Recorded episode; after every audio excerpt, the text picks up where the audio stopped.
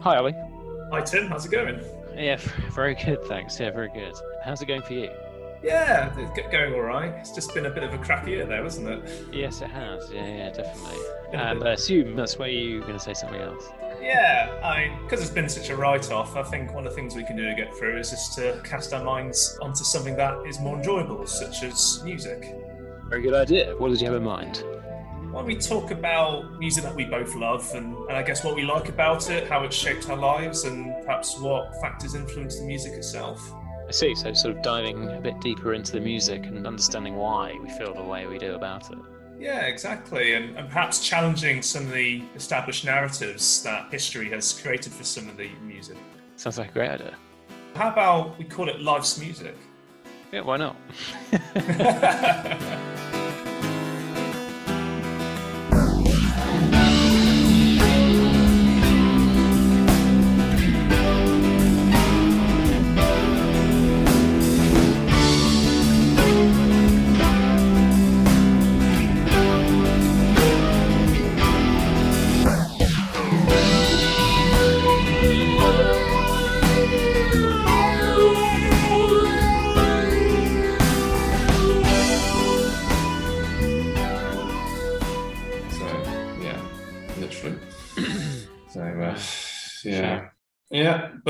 good times from here on out. Or on the yeah, way. sounds- yeah, they they they really are on the way, and uh, really looking forward to uh, doing more stuff. Like I- I've got um I've got a kayaking session on Wednesday uh, Wow. next week, uh, and uh, yeah, I'm going to turn it. I'm really keen to turn it into a hobby.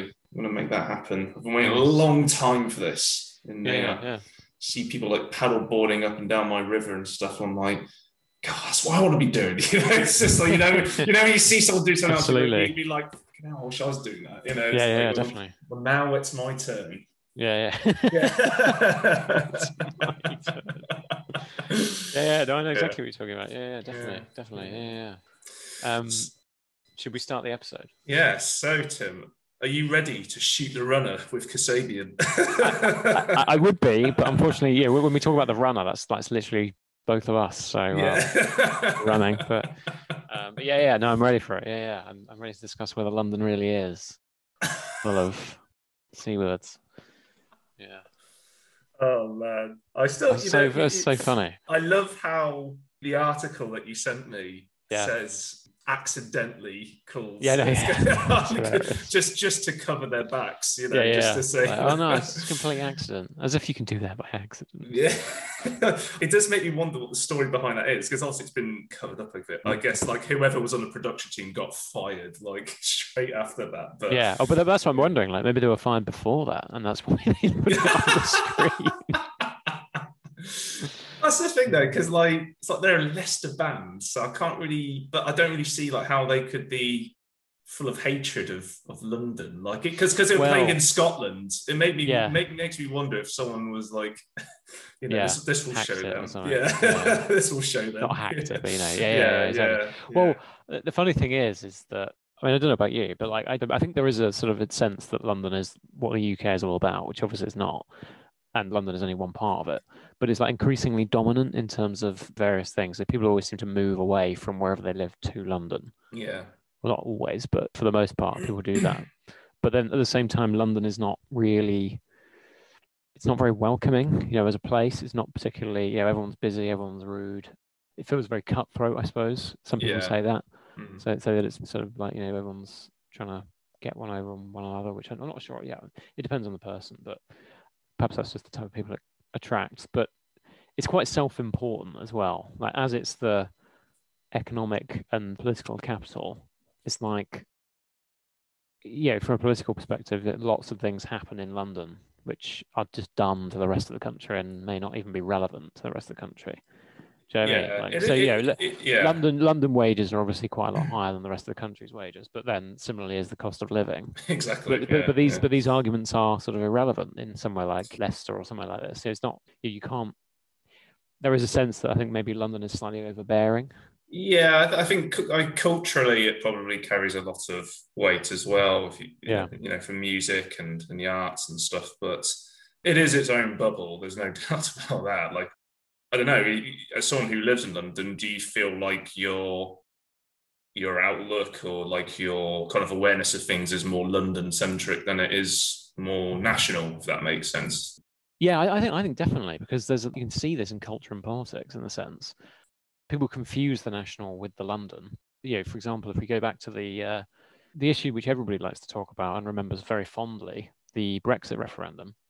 The London view was that nobody could possibly vote for Brexit because it was obvious, and uh, people in London who were making all the rules and doing the campaigns just didn't understand how people outside of London thought. And yeah. I think that just is true in general. They just don't, they can't. There's a sort of a sense that they think because they're in the capital city they know better. And I, I myself, I think used to be like that, but now I think I'm sort of moving away from this in a way. I'm sort of moving away. I'm, I'm more interested in, you know, like, you know, and people would be like, I know Oxford Street and, you know, the theatres and all this other stuff. There's like kind of the, the sort of surface level eh, things that people come over and see and then disappear again. I'm not really interested in any of that. I'm sort of more interested in, because if you think about it, London isn't really, because Zara had this thing that popped up on her phone the other day. It was like, you took this photo in London city centre. Like, okay, where's that? um, Could be anywhere, like, really. Yeah. Exactly. Um, but it's like it's just weird, isn't it? Because London is, does not have a centre necessarily. It's like it's basically a series of towns that have joined together over yeah. centuries. You, you could argue the city of London is a centre, but mm. yeah, that's quite far east for most people. And Westminster, I suppose, is the other centre, but that's mm. also not really. There's nothing here in Westminster. There's no. There's nothing interesting other than sort of tourist things. Yeah, it's um, not it's not like you've got everything in one place. Like there are different hubs essentially exactly. that, that join together and have their own different characteristics. You know, Soho is different to yeah, Camden, exactly. for example. Exactly, you know, exactly. So, yeah. yeah. I, I think yeah, in that respect, visitors to London would say, "Oh, you know, I visited the UK," but they haven't at all. Really, they've they've sort of been visited. It's almost like there's like a type of London which is like served to you, and then there's a London which sort of is the real London. I'm not saying yeah. I've necessarily found the real London. I think most of it is buried now under yeah. the served to you London, as I think we've been discussing actually throughout this podcast. yeah. But um, that's what annoys people. It annoys me as well. It's like when people come around and they say, "Oh yeah, I, w- I went to had a great day out. I went to Trafalgar Square." It's like, okay. That you, you've experienced, you've basically, you've made all you've done is basically experienced a bunch of tourists seeing a thing in the same place. Yeah. There were some red London buses and some black cabs, and that made it your experience. But that's not it. Do you know what I mean? That's not. It's like a sort of sanitized version of London, which I can understand why people might hate, and it's yeah. very annoying. Um, yeah. yeah, yeah, yeah. I think that's equally true of when us Brits go abroad somewhere. It's like you can choose to go to a tourist hotspot or you can try and push the envelope a bit by actually going, uh, uh, you know, further away from that. Yeah. Like, like, let's say, like you're going to, I don't know, the coast of Spain, for example, and there's a tourist hotspot there because it's all, you know, the expat community who live there, and yeah, it's yeah, all yeah. overpriced beers and and lunches and what have you. But if you travel an hour inland away from the coast and you go to like a village or a town or a city, yeah, where literally no one speaks any English, and it's just you know no one wants to either. Frankly, then yeah, you know you yeah. get the real Spain there because yeah. there's no kind of need to put on a an image for the tourists, I guess. But also one of the upsides actually is that stuff like the price of wine and stuff like that is just so much cheaper than it is yeah, when you're on yeah, the coast. And, yeah, and also, actually, it's better because it's closer to the source as well. Yeah, you know, yeah, definitely. It's, just... well, it's, it's, not served to you, is it? It's just like this is just how we do it. Kind of. Yeah, yeah. So I guess it really it's going to come down to what kind of experience you want, isn't it? You know, when you when you go on holiday, uh, I think if you want to see the you know the tourist hotspots and, and then great um, that's fine yeah but, but you yeah, can't yeah. say that you've experienced the place no that would be no, a mistake no. to say that yeah yeah so, so just for the benefit of our listeners i have this yeah of, sorry so that's a yeah i mean so, so this, this is all started because uh, prior to this episode tim sent me a very funny article about this gig in 2014 that kasabian did uh, obviously the, the band of this particular episode yeah. uh, in, in glasgow i think it was wasn't it and, yes, yeah, yeah, yeah. and the and the the um the screen projection backdrop to one of their songs uh, was uh, splashed with this uh, this slogan, London's full of full of c words. Um, yes, yeah, yeah. And uh, the band were immediately distancing themselves from that and apologised yeah. and said that you know it was a production error. Um, and then production. No, really said. I can't remember. That's so funny. But what's yeah, yeah, right. Yeah, yeah, right. It's not hardly an error. I don't it's, see. It's, it's, not exactly. It's not like you know. It's like when people say, "Oh, well, my Twitter was hacked." It's like, well, what, what, what, do you mean? What, do you, why would somebody do that? Like, you know, it's just not. I think it's good intro to the episode yeah. because it sums up what we might be about to say, with the difference between what we would expect someone like a band like the O word to say versus what Kasabian did say, which is like they basically backed away from it and said, "Oh, yeah. you know, it was just a production error," whereas someone like the Gallagher brothers would have been like, "Yeah, and." Yeah, no, no, no I'm, yeah. Let, us no, I'm not going to shy away from saying Oasis because I think they have to be mentioned this episode, to be honest, because they do draw well, because they even draw yeah. comparisons to them in, in certain respects, and uh, yeah, yeah. So a band like Oasis would would totally own that. Definitely, yeah, yeah. they would they, they wouldn't have ever like. I mean, yeah, particularly in their '90s heyday, they wouldn't they wouldn't have shied away from that sort of thing at all, really. Yeah, but what I'm saying is, you get more respect somehow for doing that than yeah, sort of saying, "Oh no, I'm sorry." Yeah, well, I think that's more. I guess that's more reflective of the kind of times we're living now, isn't it? Where there's a lot more, there's a lot more sensitivity, a hell of a lot more than than in the '90s, yeah. I guess. So, because um... it is true after all. what the the phrase that London is full of seawards, or that? Yeah, it is. It, we are full. We are full. We don't want any more of them. We've got plenty already. Yeah just on that, I think in my own experience, there have been times where I've probably would have agreed with that phrase, and then there've been other times, and then there've been other times where actually I've had the opposite experience. I think it does. It depends how much experience you have with something. If you regularly go to London, or if you live in London, you yeah. know you're going to have far more let's say authority to kind of agree to or just, the judgment or, yeah. to make the judgment. Whereas like if you've only ever been once and it happened to be horrible then it is a it is a narrow view. Do you know what i mean? Like it's it's, it's easy to have a very narrow view of something if you've had a very brief kind of experience of it and yes. you know so yeah, um, absolutely yeah. Although you could say in probability terms if the vast majority of people were not c words the chances of you encountering one on a small on a short visit would be less so the fact that you have encountered one implies that there must be quite a few of them. No, not necessarily comprehensively. Hmm. It's not statistically significant, but there is a probability there. Do you not agree? oh, just I just uh, I just think it'd be hilarious if someone actually tried to do a statistical study. yeah, absolutely. but, but hard to apply statistics to something subjective, I guess. Yes, of course. Yeah, that's that's. Uh, but then we're delving into the realm of social sciences, and yeah, yeah it's going a little bit uh, niche for this, uh, this program. This, this program, fair. yeah. So yeah. but yeah, all I'm hearing is yeah, all I'm hearing is shut up, Tim. Let's just carry on with it which is fair. Let's, do, let's do it. I think the listeners probably want to know about Kasabian at this point, so let's do it. Let's tell uh, them. Yeah. So, as a typical agenda, we'll begin with the band's origins and and the album's story itself, how well it did, but also. Uh, outside of that, there's certainly a few things I wanted to discuss with you. Firstly, obviously my personal connections to the album because I've certainly got a couple of stories behind this which are hilarious yes. and I've been saving uh, saving them for this podcast episode. But also a couple of other things. Is it a concept album? Because in the when I was yeah. researching for this, that you know, I think there was this intention to make it a concept album, but personally, I don't really think it pulls it off to the extent that was originally desired, and we'll talk about that later.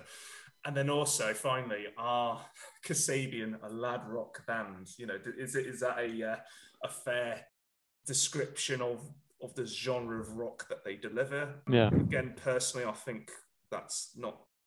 I don't think they deserve that label, and, and also, what the hell is lad rock anyway? Yeah, um, yeah. And then also, we could talk about some, you know, obviously our pick of favorite lyrics and tracks. But was is there anything that you wanted to add to that agenda as well?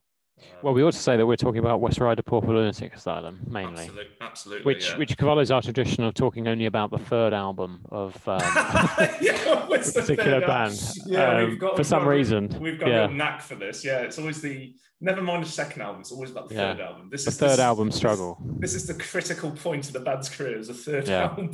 I think it. Yeah, I think there's actually, there is actually a trend emerging. I think potentially, but maybe it's just us. Honestly, the fact that you've just mentioned that is scary. Like, yeah, humbug, be here now, all mod cons. Anthem for Doomed Youth and now West Pauper Lunatic. I mean, obviously the Yeah, Cor- the yeah. Coral and uh, Black Keys were different. But they were they were outliers. They just draw more attention to it. Yeah, absolutely. Well, yeah, no, I think we'll. Uh, I feel like that's going to influence our next selections for future episodes. Yeah. it's like Well, is- I, I is- didn't, is- it was actually something Zara pointed out to me. I didn't, I didn't notice it. before. Wow, yeah, that's a good bit of feedback. That it's just like, do you realise you always talk about third albums? Like, oh, Yeah. mate, I have to rename this the third album podcast or something Yeah. like that. Hasn't quite got the same ring to it though. Um, Yeah, yeah. yeah. Anything else that you want to touch upon? I mean, if anything else does come to mind, just shout out and we can we can Jump discuss in. it. Yeah, absolutely.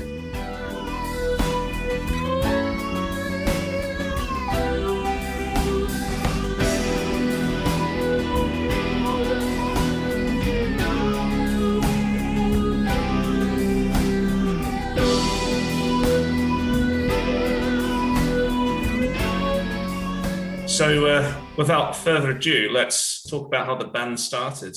So, this is another band that formed in the late 90s, so like the Libertines, similar sort of period.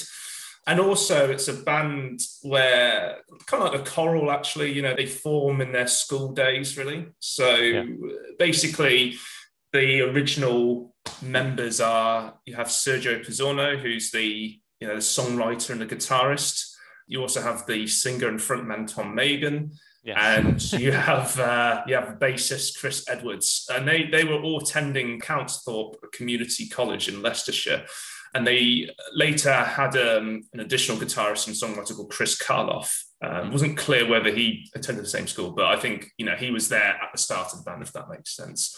And they originally called themselves Saracuse or Saracuse, however you pronounce it and they started recording uh, some songs, some demos at uh, Bedrock Studios in Leicester, which is where Chris Edwards uh, was working as an engineer. So that's one of the initial connections in the music industry. So he's already, you know, one of the band members already plugged into that scene, so to speak. And yeah, that was their uh, in. yeah, possibly, yeah. And yeah, so when they were recording those songs, they released their first demo EP in December of '98. So this is uh, this is quite early on in their career. And their first gig, this is quite interesting. Their first gig that they play is at a uh, Vipers Rugby Club, which is to celebrate Chris Edwards' 18th birthday. So th- this is how young they are. So Wow, I um, didn't, realize, I didn't realize they were. Yeah, okay. yeah, so they were. Yeah, they were. It sounds like they were in their teens when they when they were starting out, and uh, they get signed to a label called BMG by this uh, London-based DJ and producer called Sam Young. And that, at, at that point, they decided to change the name to Kasabian, which is named after Linda Kasabian, who was a member of the notorious Charles Manson cult. Yeah, um, it's interesting really because this the, the name was actually suggested by Chris Karloff. Uh, he had been reading a lot about Charles Manson, and the name yeah, he's reading a book about him, and the name Kasabian just really stuck with him. I have to admit, you know, just to touch upon that, it is a very distinctive name. Like, I, yeah, you know, it's just so, it's just so distinctive. Like, it's really memorable. So it's like, as far as band names go, I think it's a pretty good name, isn't it? Like, uh, Well, I mean, it's it's distinctive, in the, yeah. I mean, it, I mean, most of the bands we talked about are the something. yeah. Again, Yeah. Oasis is a one-word. Well, yeah, I mean, Oasis name, is the one. Yeah, exactly. Yeah, yeah, that's probably. yeah. I mean, that's is that the only one? I think it probably is. Well, I guess like Arctic Monkeys. I mean, they're not the Arctic Monkeys. Technically, just- yeah, yeah, yeah, yeah. But, um, But they're still like the things, you know, like they're Yeah. just stuff. Whereas Yeah. Kasabian is like it's almost like a statement. I was just Yeah. reading. I was just reading that it's taken from taken from Arabic, meaning the butcher or something like this, and it's like yeah. supposedly. But obviously nobody would know this, but it's it's that it's just classic them somehow. Yeah. Yeah, it's funny because on their first album, there's a, I mean, you say Butcher, there's a song called Butcher Blues on it. Ah, so okay. uh, maybe, Yeah, maybe, yeah. maybe they were aware of that link. I don't know. But yeah, no, I, I certainly agreed. It's a, it's a great name. And Which sort of it sort of also implies that it's not actually pronounced Kasabian, is it? It's probably like Kasabian or something like this. possibly, yeah. I mean, I think whenever, yeah, I, I've never heard anyone else call it differently. But it's one of those funny things where all this time it could have been mispronounced. yeah. It's like, like with like with Pete Doherty's name. Like they used to, yeah. people used to say Pete Doherty, but it's actually Doherty. all this Is time. that how you pronounce it? Yeah, yeah, I, Doherty, I, yeah, yeah, yeah, no, I, I, yeah, yeah, yeah. yeah. So, um, well, yeah, no, I, I found that out when, when we were doing the last episode, and I was watching an interview uh, with him on YouTube, and uh, he was asked, you know, how how was his surname pronounced? He said it's Doherty, not Doherty. So I don't know how Okay. on earth it. Yeah. You know, all that time during his uh, his you know hell raising heyday, his surname was being mispronounced, and he uh, yeah, never really called it out at the time. I guess he probably Yeah. didn't, didn't really care, but yeah, exactly. I think it's the least of his worries. By the sounds of it. Yeah, yeah, yeah, yeah. So yeah, that, that's how the band's name comes about. That's how they start out, and then we're sort of getting into the first album part of the story, really. So they release a non-album limited release single. So what that means is that it doesn't chart. It's not eligible for chart entry. So it just, Yeah. it's just it just gets released um, and it won't get recognised as a charting single. And Yeah. that first single is Process Beats, and that's released in 2003. But then yeah, there's a second single as well called Reason is Treason. And you know, both of these songs, by the way, do appear on their first album, but at the time they're not they hadn't really recorded their first album yet. So these were considered like non-album singles. This was also a limited entry, again, does not chart. Uh, it's released the following year in February 2004. Sorry, it just does become their first album related single. So Process Beats does appear on the, on the first album, but at the time when it was released, it wasn't considered an album single. And later that year in May, their third single, and arguably one of the most popular songs, Clubfoot, Yeah. uh, gets released uh, with that very distinctive distorted bass riff. Yeah. And that's played actually by guitarist Chris Karloff instead of bass player Chris Edwards. So when they recorded the song, it was Chris Karloff who was playing that that riff. And I think it's him actually playing it in the music video as well. Have you ever seen the music video for that? I song? haven't actually. I mean, Clubfoot is, is probably the one that's put them on the map, didn't they? I mean, I remember that's what I heard first Yeah. from them uh, in terms of music, and um, I think I was talking to my mum about this as well, but not that that's relevant. But well, okay, just a quick disclaimer about me talking to my mum. It's not like I'm just talking to some person who's never been. She considers herself like to be really into music. Like she was Yeah. like a big punk fan, big into like pub rock and all this other stuff back in the seventies, and now she's still desperately trying to hold on to that sort of like throne by trying to discover new music before I do. Um, the- discover new music before me and my brother do. And she, she she sort of had the you know all the Oasis singles before we obviously had listened to them. Um, and um, she I think probably played Clubfoot first in our family, so I'll give her that. And yeah, it was a big track. And I didn't really get into Kasabian until West West. Um, was he? Did I?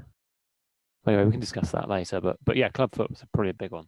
Yeah, and um, yeah, the, the, the music video is great. You should check it out because it's Okay. like um, uh, I think it's almost meant to look like some sort of Soviet Eastern Bloc era kind of movie. You know, it's all, You know, there- it's all shot a- in black and white, and like it's cold, it's snowing. There's T thirty four tanks or T fifty six Yeah, yeah. tanks sort of rolling around, and yeah, no, Yeah. it's really, it's, it's really like it looks really cool and revolutionary and everything. But, that, but that's uh, but that's that's the vibe they go for in general, isn't it? Kasabian. They seem to have this kind of.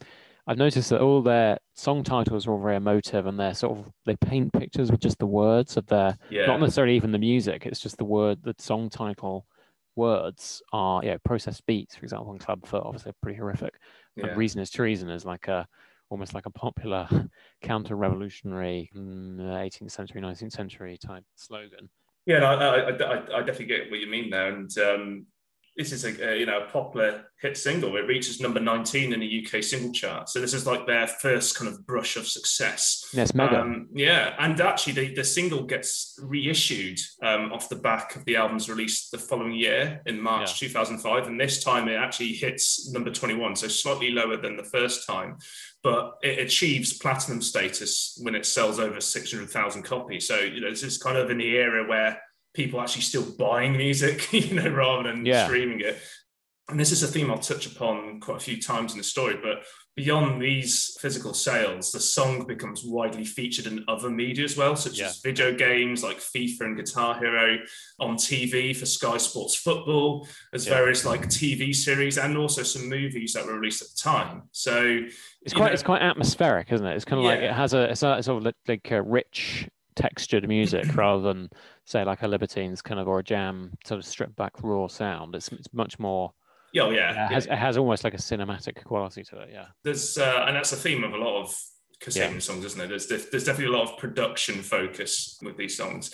And you know, this was a this was a song that they, they wrote in the early years, really, and it's a song that has been played pretty much at nearly every live performance by Kasabian since its release. So it's definitely like it's almost like the equivalent of well, maybe this is going a bit too far, but you know, like the Killers always play Oh, what's that song? Mr. Called? Brightside. Mr. Br- How could I forget what it's called? It's like it's like you know, the best known yeah. single. But yeah, um, the Killers always play Mr. Brightside, so yeah. it's probably like the equivalent for them in that sense, at least.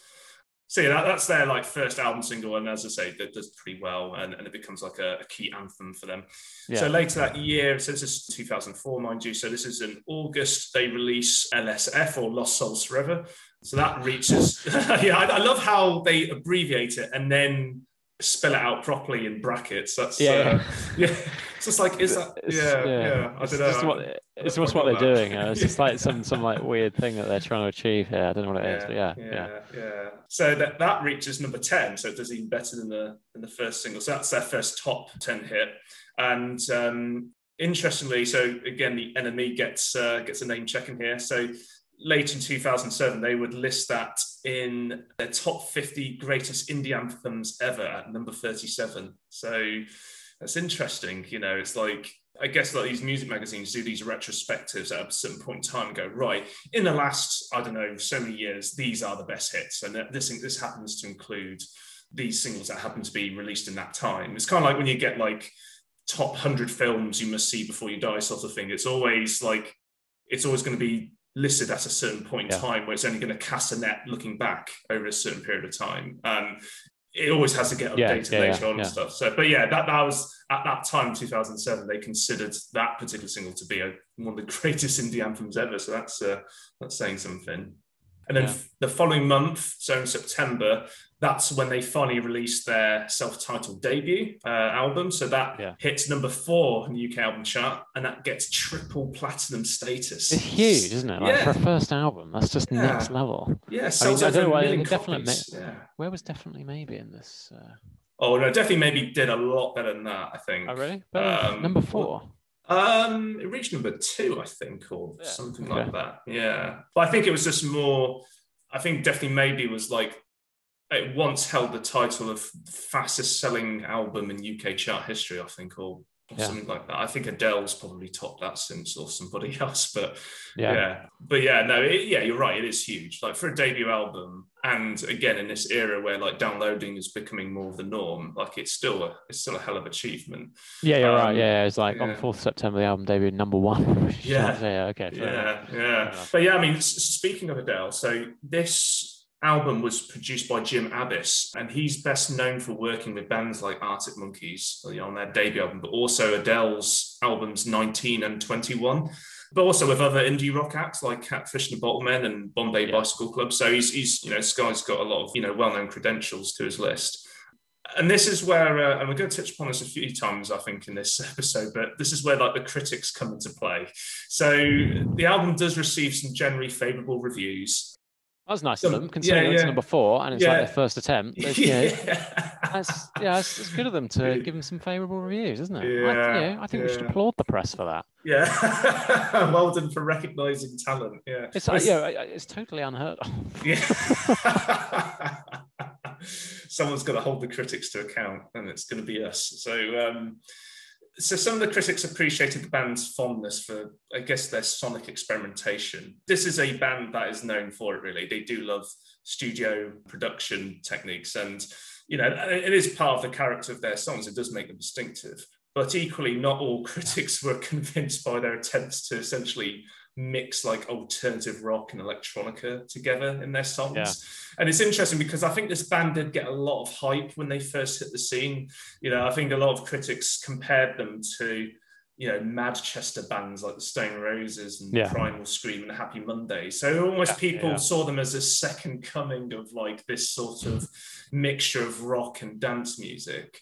But equally, I think some critics felt that the, I guess they just thought, you know, the songs were a bit half baked, and they thought that the use of, well, I guess in their view, studio gimmickry couldn't make up for that. Talking about album one still, right? Yes, yeah. yeah. Uh, or album, just Kasabian in general. Okay, yeah. Yeah, the album one, yeah. And they're just saying, oh, you know, some of these songs were lacking substantial hooks. I got one quite funny review here because it's basically where some of them thought that the music's quite hard edged and not easy listening. Like, well, I mean, what do you expect? I mean, you know, what, what... I rate classical music, and this music is not classical enough. And it's like, okay, yeah, it's, it's like yeah, hundred percent. Yeah, I completely agree with you. What's your point? yeah, no. Let's listen to this one review. So, and I quote: "Kasabian is brash, loutish, and seems liable at times to cut you. The consistent kick drum beat throughout is like a great party's heartbeat. But like the rustabout in the corner, drinking all the lager and scratching up your old records, it can be more loudmouthed than substantial." End quote. it's like, you know, this is probably where the lad rock label comes from. It's that kind of review where it's like, oh, it's just music for unintelligent people. It's like, well, that's not really doing them justice, if I'm honest. Like, and another review was like, and I quote, sure, this album may well sound awesome if you've just snorted a meter of Charlie or recently breakfasted from a menu of shrooms and LSD, but for sober ears, it's enough to drive anyone to drugs, end quote. So it's like it's just know, so think, withering. It's yeah, like, yeah, it's, it's yeah, yeah. But, think, but it's like they don't they don't really make any kind of point. It's like this is really good music. If you're this type of person, it's like, okay. You're describing the music. That's not an opinion.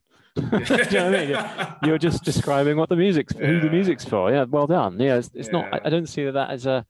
I mean, it's it's funny that I, I don't understand why people would be so down on it like that. It's like they just. It's like the writer mm. has almost like a chip on their shoulder of some kind. I, I mean, I noticed this with the Arctic Monkeys. It's like, and um, and, and Oasis as well. It was like some people were so desperate to see them fail for some reason. It's just bizarre. Yeah, it's I don't know. It's definitely easy to see that like some some journalists do have like a, some sort of agenda. I think you know they'll have their favorite bands and they want to see them succeed, but then almost yeah. if they feel betrayed, they feel a need to, yeah. to cut them down a peg or two. But if it is like, yeah, what, yeah. what, you know, what they, if you were the creative one, you'd be up there on the stage recording it yourself, wouldn't you? So yeah, exactly. What's the point of music journalists? I think they're arguably less relevant nowadays. That's for sure, because I think so so much of how music reaches people is through far more direct means. Like you know, people aren't really reading music journalism in order to keep up to date with what's new. They're listening yeah. to a Spotify playlist instead, like yeah, new yeah, releases, exactly. you know. So this is an era still like in the early 2000s where journalism was still relevant, but, even then it was probably already dying a death somewhat becoming i suppose maybe that's what they're kicking and screaming about I, I wonder whether yeah it's almost like in their heads they're like yeah we need to justify somehow why somebody would go out and spend seven pounds fifty or whatever it is to buy the album, and we need to warn them off, whatever, you know, we're spending their hard-earned money yeah. on um, Kasabian because we don't like it. I, don't know. It's just you know, it, it's funny because I think in yeah, we're just going to slag off journalists here, but like um, it's not exactly a new theme for us, so it should be okay. Yeah. um, you're pretending to be objective, but this is a pure, you know, especially in music. I mean, for goodness sake, this is a purely subjective thing. Yeah. Like, how can you possibly claim to be objective? You know, if, if you're not a fan, just say you're not a fan. You, like I said, it, that review is essentially a description of who should like it, which is, I suppose, in some ways, quite helpful. Yeah. But, like, does it really require the insults? Like, yeah, yeah. I, I, yeah, I don't, I don't know why they have to stoop that level of yeah. You know, just yeah, I can imagine. And this and this is the thing. I think this is where the lad rock label comes from, and I think that's something the band continuously tries to distance themselves from. It's like, like yeah. why why are we being put into this box? But anyway, yeah. we'll, we'll touch upon that later. Can I just interrupt one more time? Sorry, just to annoy you, but the um, not just to annoy you, but partly. But so um, the lad rock thing, I I think as actually, I think it's probably a legitimate thing. It depends on what they mean by lad rock, but yeah, obviously, I'm, I'm getting the impression that it's you know only men of a certain age who drink a certain drink will be into this music, which is obviously not true because we like it. Yeah. And you know, I don't drink beer, so yeah, I'm exempt. But so with so so with that, what's interesting about this is that it's not necessarily the it's kind of uh, how do I describe this? So when I drive my car and we listen to Kasabian, apparently I drive slightly more aggressively than I do in any other listening to any other type of music. which I'm not sure if that's what the you know what anybody noticed in their reviews, but it's just an interesting item there, which which obviously, if the music is making you feel like you know hyped up and pumped up, that's I think that's a good you know I think it's yeah I don't know you know they've managed to create you know it's it's not easy to I don't know if we don't need to defend them. I mean, it's just uh, it's just interesting that people would see that as a negative. I mean, well, that's a more positive way of saying the music is energetic. It's uplifting, you know. I mean, that, yeah, exactly, yeah. That would be quite a funny review. Like he started off Kasabian's first album. I'm listening to it in the car, and I'm noticeably more aggressive in my driving. okay, it's not necessarily more. I suppose it is more aggressive. I don't know. Specifically, yeah. this wasn't actually obviously Kasabian, the first album. It was actually about their most recent one, which is uh, not most recent one, but whichever one, yeah, for crying out loud, yeah, yeah, whichever yeah. whichever one that is, um, yeah. which I think is actually pretty awesome. But anyway, it's not really relevant to West West Ryder at all, or what we're talking about. So yeah, yeah. Um, their so yeah, their final single, "Cut Off," gets released the following year, at the very start, January 2005. That reached number eight as well on the chart. So that gives them their second top 10 hit. So really, they get a lot of decent commercial success at the start of their career. Again, have you actually seen the music video to cut off? It's, it's quite funny because it's just like no. people running around in the street away from this flying great white shark. I might just have a look it's at it now. It's it's yeah, I mean it's a CGI shark floating around like in, a, in the middle of the street, like in the air, you know, probably about, I don't know, 10, 20 feet in the air. And it's just attacking people on the street. It's just such a weird video, but it's, it's very memorable. Yeah, you should check it out. Now, up to this point, the band had been without a permanent drummer. And throughout that time, they had several different drummers who'd play on tour with them, as well as on this first album. And it was whilst they were recording Processed Beats and Butcher Blues, as well as some B sides at a, studio in Bristol, that they came across their current drummer, which is Ian Matthews. Uh, so he played drums on those songs, and he was later asked to play on tour with them in 2004. And he was ultimately made a permanent member in April 2005.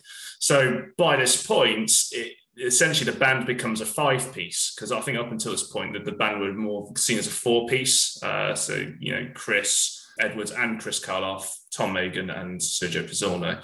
So with Ian Matthews added into that, they effectively become a five-piece band. And later in 2005, they get a bit more recognition because they're playing at the other stage, as it's called, at the Glastonbury Festival later that year. You know, so they're, getting more recognition by playing at a festival of that uh, caliber.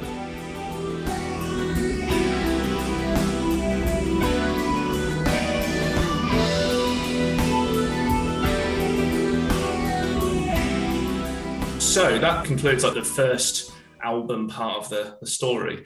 But then we get into a more turbulent chapter, and that's the uh, the difficult second album.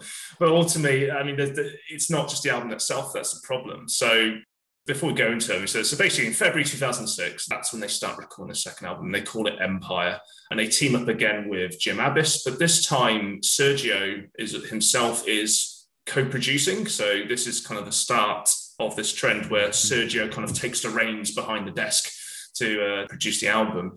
Yeah. Now, early on this process, Chris Karloff, he's already co-written three of the new tracks. And I should mention, by the way, that on the first album, Chris Karloff and Sergio Pizzorno co-wrote everything. They were the songwriting team right, behind. All, all of the songs up to this point.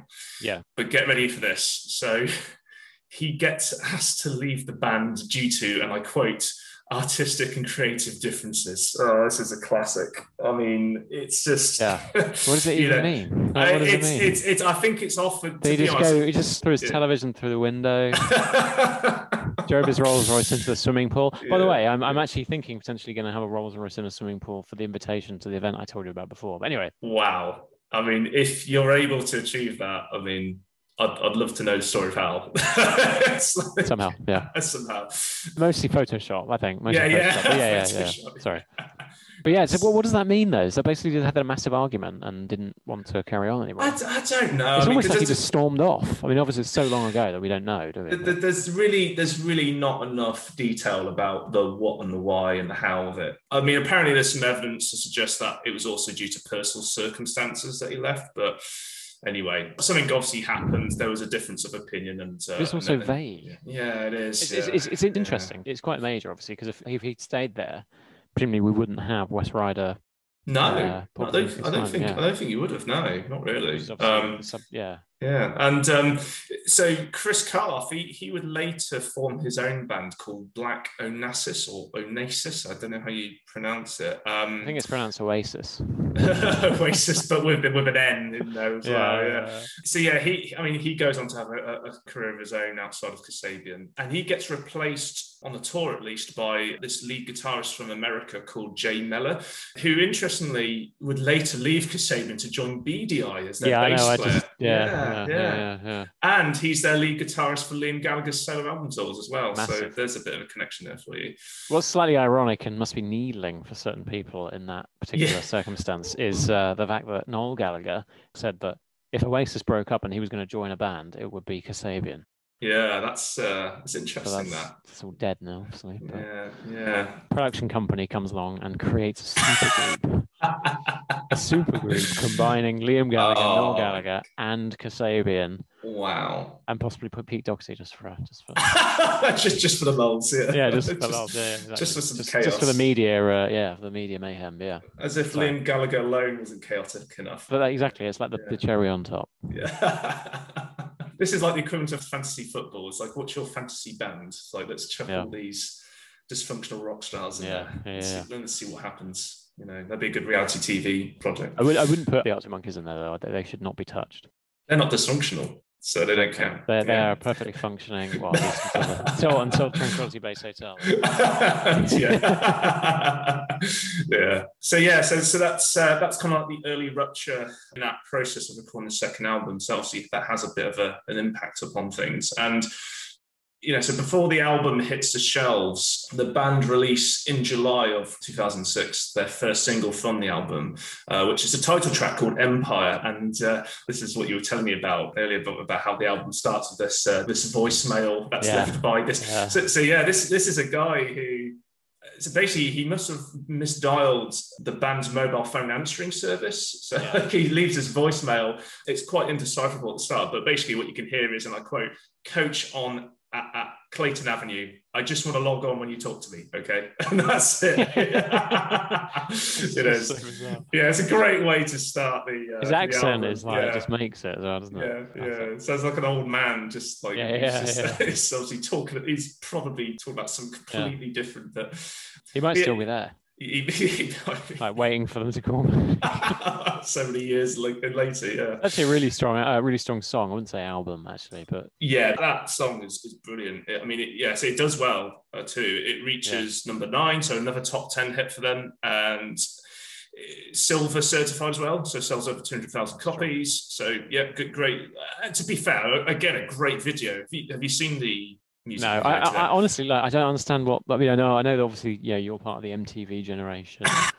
but but I, I don't know. I just never like. I don't, I don't really see. Yeah, I just listen to yeah, it. Yeah. I, I, suppose it. I suppose it makes sense to watch the video as well, just to get a vibe. But sometimes yeah. that, if you've already got the vibe in your head, then you watch the video. Sometimes it can mess it up. It's a bit like video for um uh what's the jam song? It's like a B side to Going Underground, but it's just, it's just really weird. Anyway, yeah. Um, yeah, no, I mean, I think you, I think you'd like it because it's it, it's all set against this backdrop of like a 19th century. I knew uh, you were going to say that. Yeah. Yeah. but that's but that's again that's their vibe, isn't it? It's yeah. really interesting how they keep bringing that up, and of course they do it again for West Ryder in a sense.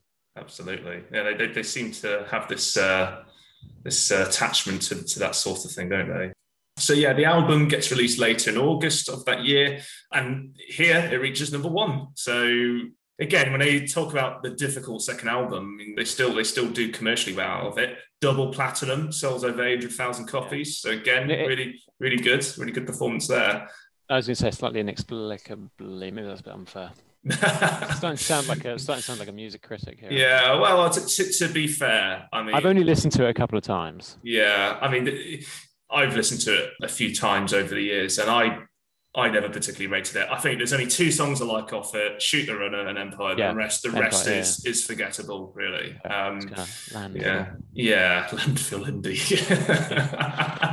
oh god, one for another time. That that particular yes. topic. But yeah, it, so interestingly, like their debut album, this second album again it, it, divided critical opinion. So some some critics think, yeah, this is great. You know, it's more ambitious. It's big budget production. Um, yeah, yeah well, this is this is what's funny about the music yeah, press, right? Yeah. As soon as something like this happens, where it's like, oh yeah. no, actually, the people who actually liked the previous one don't like it anymore. They're like, yes, this is it. They've made it.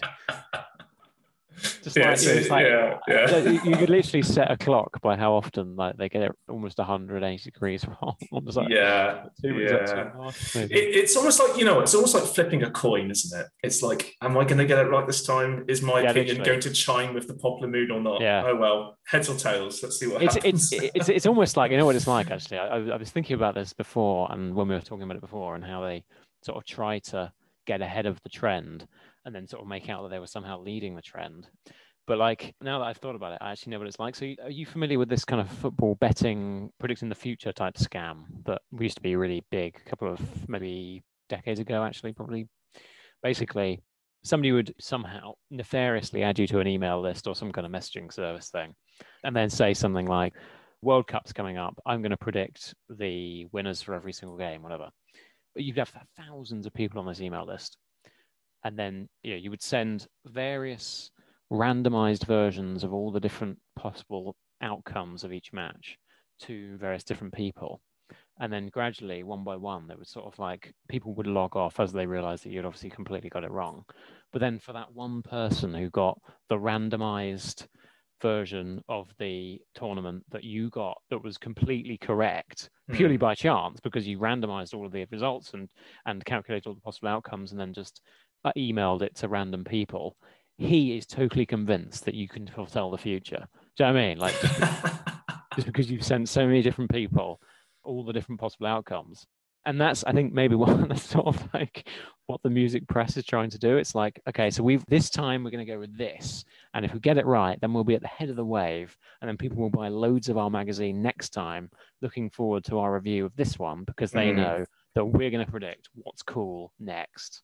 Yeah, well, that's what happened with Be Here Now, wasn't it? Yeah, that's it exactly is, yeah. what happened with Be Here Now. So it's, yeah. it's, it is a thing for sure. Well, at least they used to do. They got it wrong with um, What's the Story, didn't they? You know, it wasn't like critically praised upon its release. And then when they yeah. realized, oh, the public actually love it, I was like, oh, oh shit, we, we, we got to get it right next time. Then they completely over praised Be Here Now. Yeah, yeah. So, so there you go. Yeah, classic. Yeah but yeah, still still touch upon the critical response then. So yeah, some some critics loved it. They thought, well, yeah, bigger budget production sounds great, and also mixing several influences. So, so they, they they really appreciated the effort that was put into it. But others felt that the album actually fell short of the band's own confident expectations at the time, and they, they thought like Tom Meighan's vocals were generally weaker. And also just thought the songs themselves were just rehashing sounds of other established British rock bands, which I thought, right. yeah, it's, it's, I mean, you and me, we, we both agree that yeah, this, the, the, most of the album isn't is just kind of filler and it's not particularly memorable.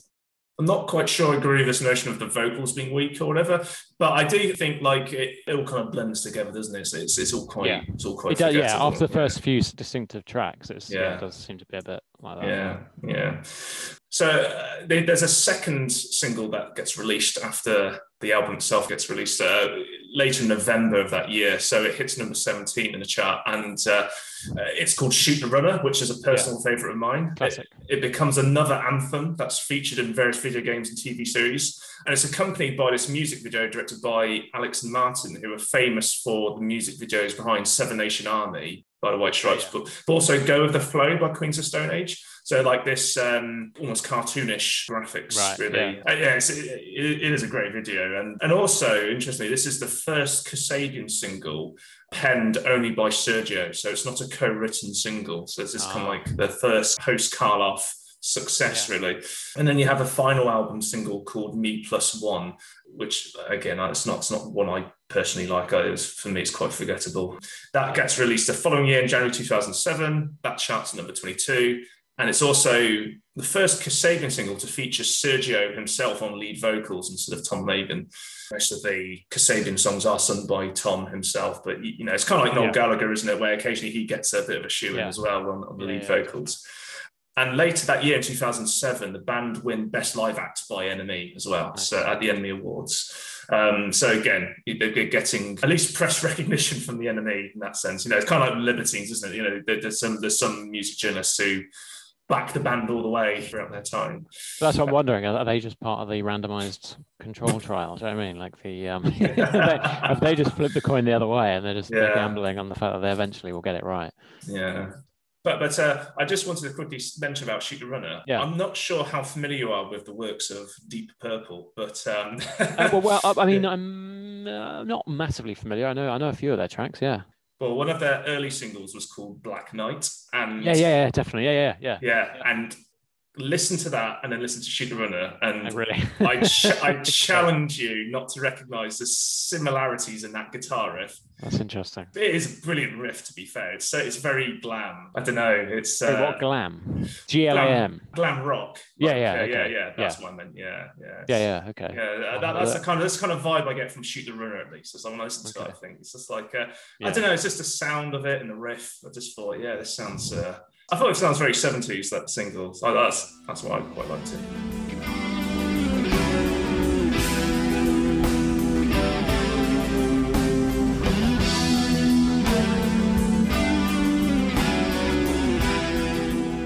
Let's talk about West Pauper, Lunatic Asylum. Or West Ryder, oh, yeah, West Ryder. yeah. Oh, it's such a long name. have, you even, have, you even listened, have you even prepared for this episode at all? yeah, I have. I think it's just I prepared for it a few weeks back. so, I'm really joking. I, I, can tell. I can tell you have. Yeah. Yeah. so, in, in a sentence, my vibe on this album having listened, yeah, re-listened to it and sort of thought about it from the point of view of what we're talking about here. Yeah, it's, it's, the, it's the third studio album again, mm-hmm. um, and I feel like it's like half classic Kasabian lad rock, mm. um, half kind of like this Victoriana, Penny yeah. Dreadful, Jack the Ripper, almost horror kind of vibe. Yeah, yeah, I think um, thing going think... on. A semi-concept album, which the concept of which is sort of somewhere in between yeah, I, suppose it's almost like maniacs planning a revolution, but they are all just in an asylum, so it doesn't really matter that much.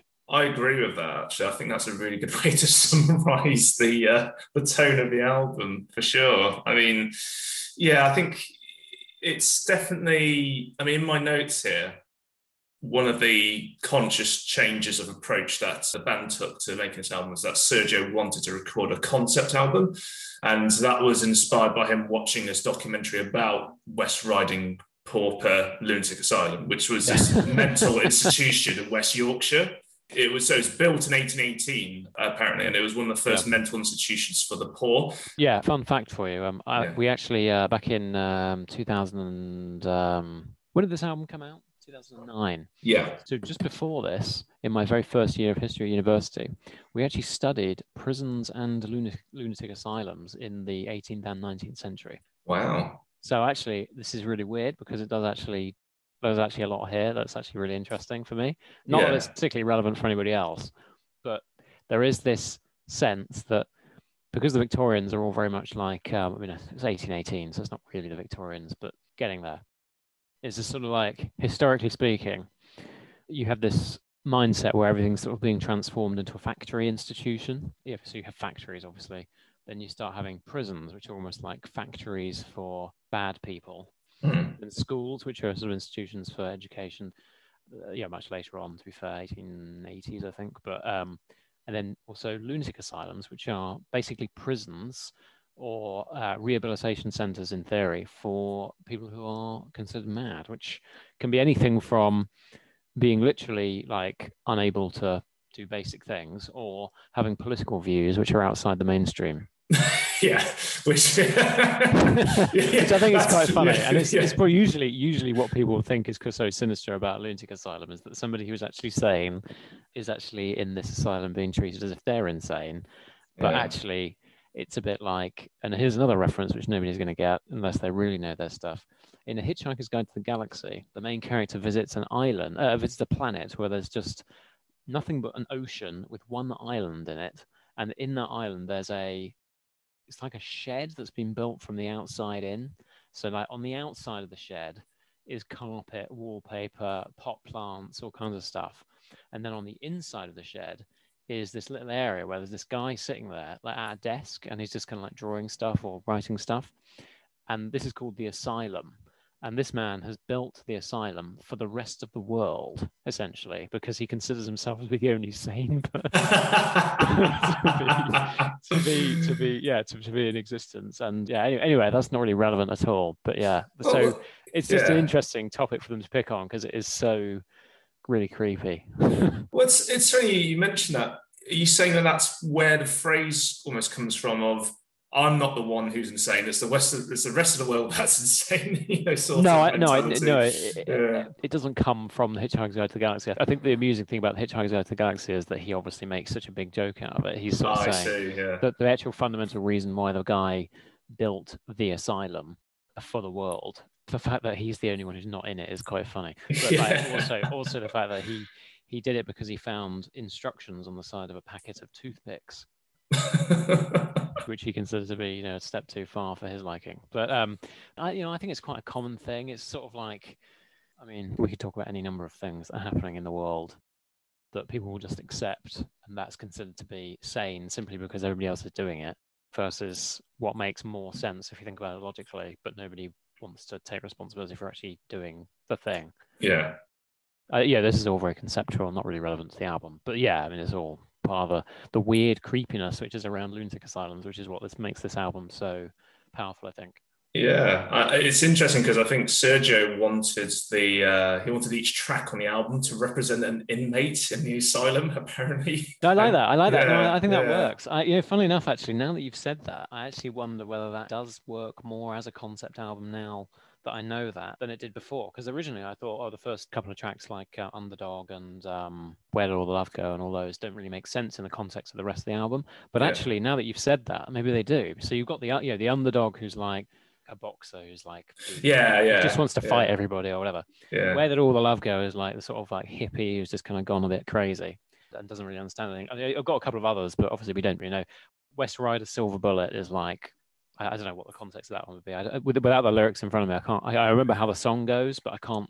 In my notes here, I've got uh, sounds like a sea shanty pirate song, and um, yeah, apparently, okay. yeah, yeah, it yeah, does. Yeah, yeah, great. Yeah, yeah. I mean, I, actually listened. Oh, here we go again. But like, I I listened to an interview with Zane Lowe that, he that, did prior to the album's release, uh, where he's yeah. talking to the band about like how they made the album stuff. And in that particular interview, uh, Sergio describes it as like a Bonnie and Clyde inspired story about two people who are like completely yeah. infatuated with each other and yet yeah, destroy everything else around them. yeah, them. That makes basically. sense. He, he meant for it to be like a an opening scene to a road movie. And actually, it features vocals like a duet uh, between yes. Tom Meighan and American actress Rosario Dawson. Uh, I, I, never knew yeah. that. I, I, knew I, mean, I, don't know who that is, but yeah, yeah, yeah. it's but, very powerful. I actually, actually one of my favorite songs on the album. Yeah, same. Yeah, it's a really, it's a really good song. Almost expect that from the title track, wouldn't you? But, uh, but yeah, um, Vlad the Impaler is obviously the psychotic guy who thinks he's a vampire. Thick as Thieves, I think, probably more like it's, it's very similar to West Ryder Silver Bullet, but like probably more of a you know, like a gang member type thing, right? You know, a male bond rather than a male female bond. Yeah, yeah.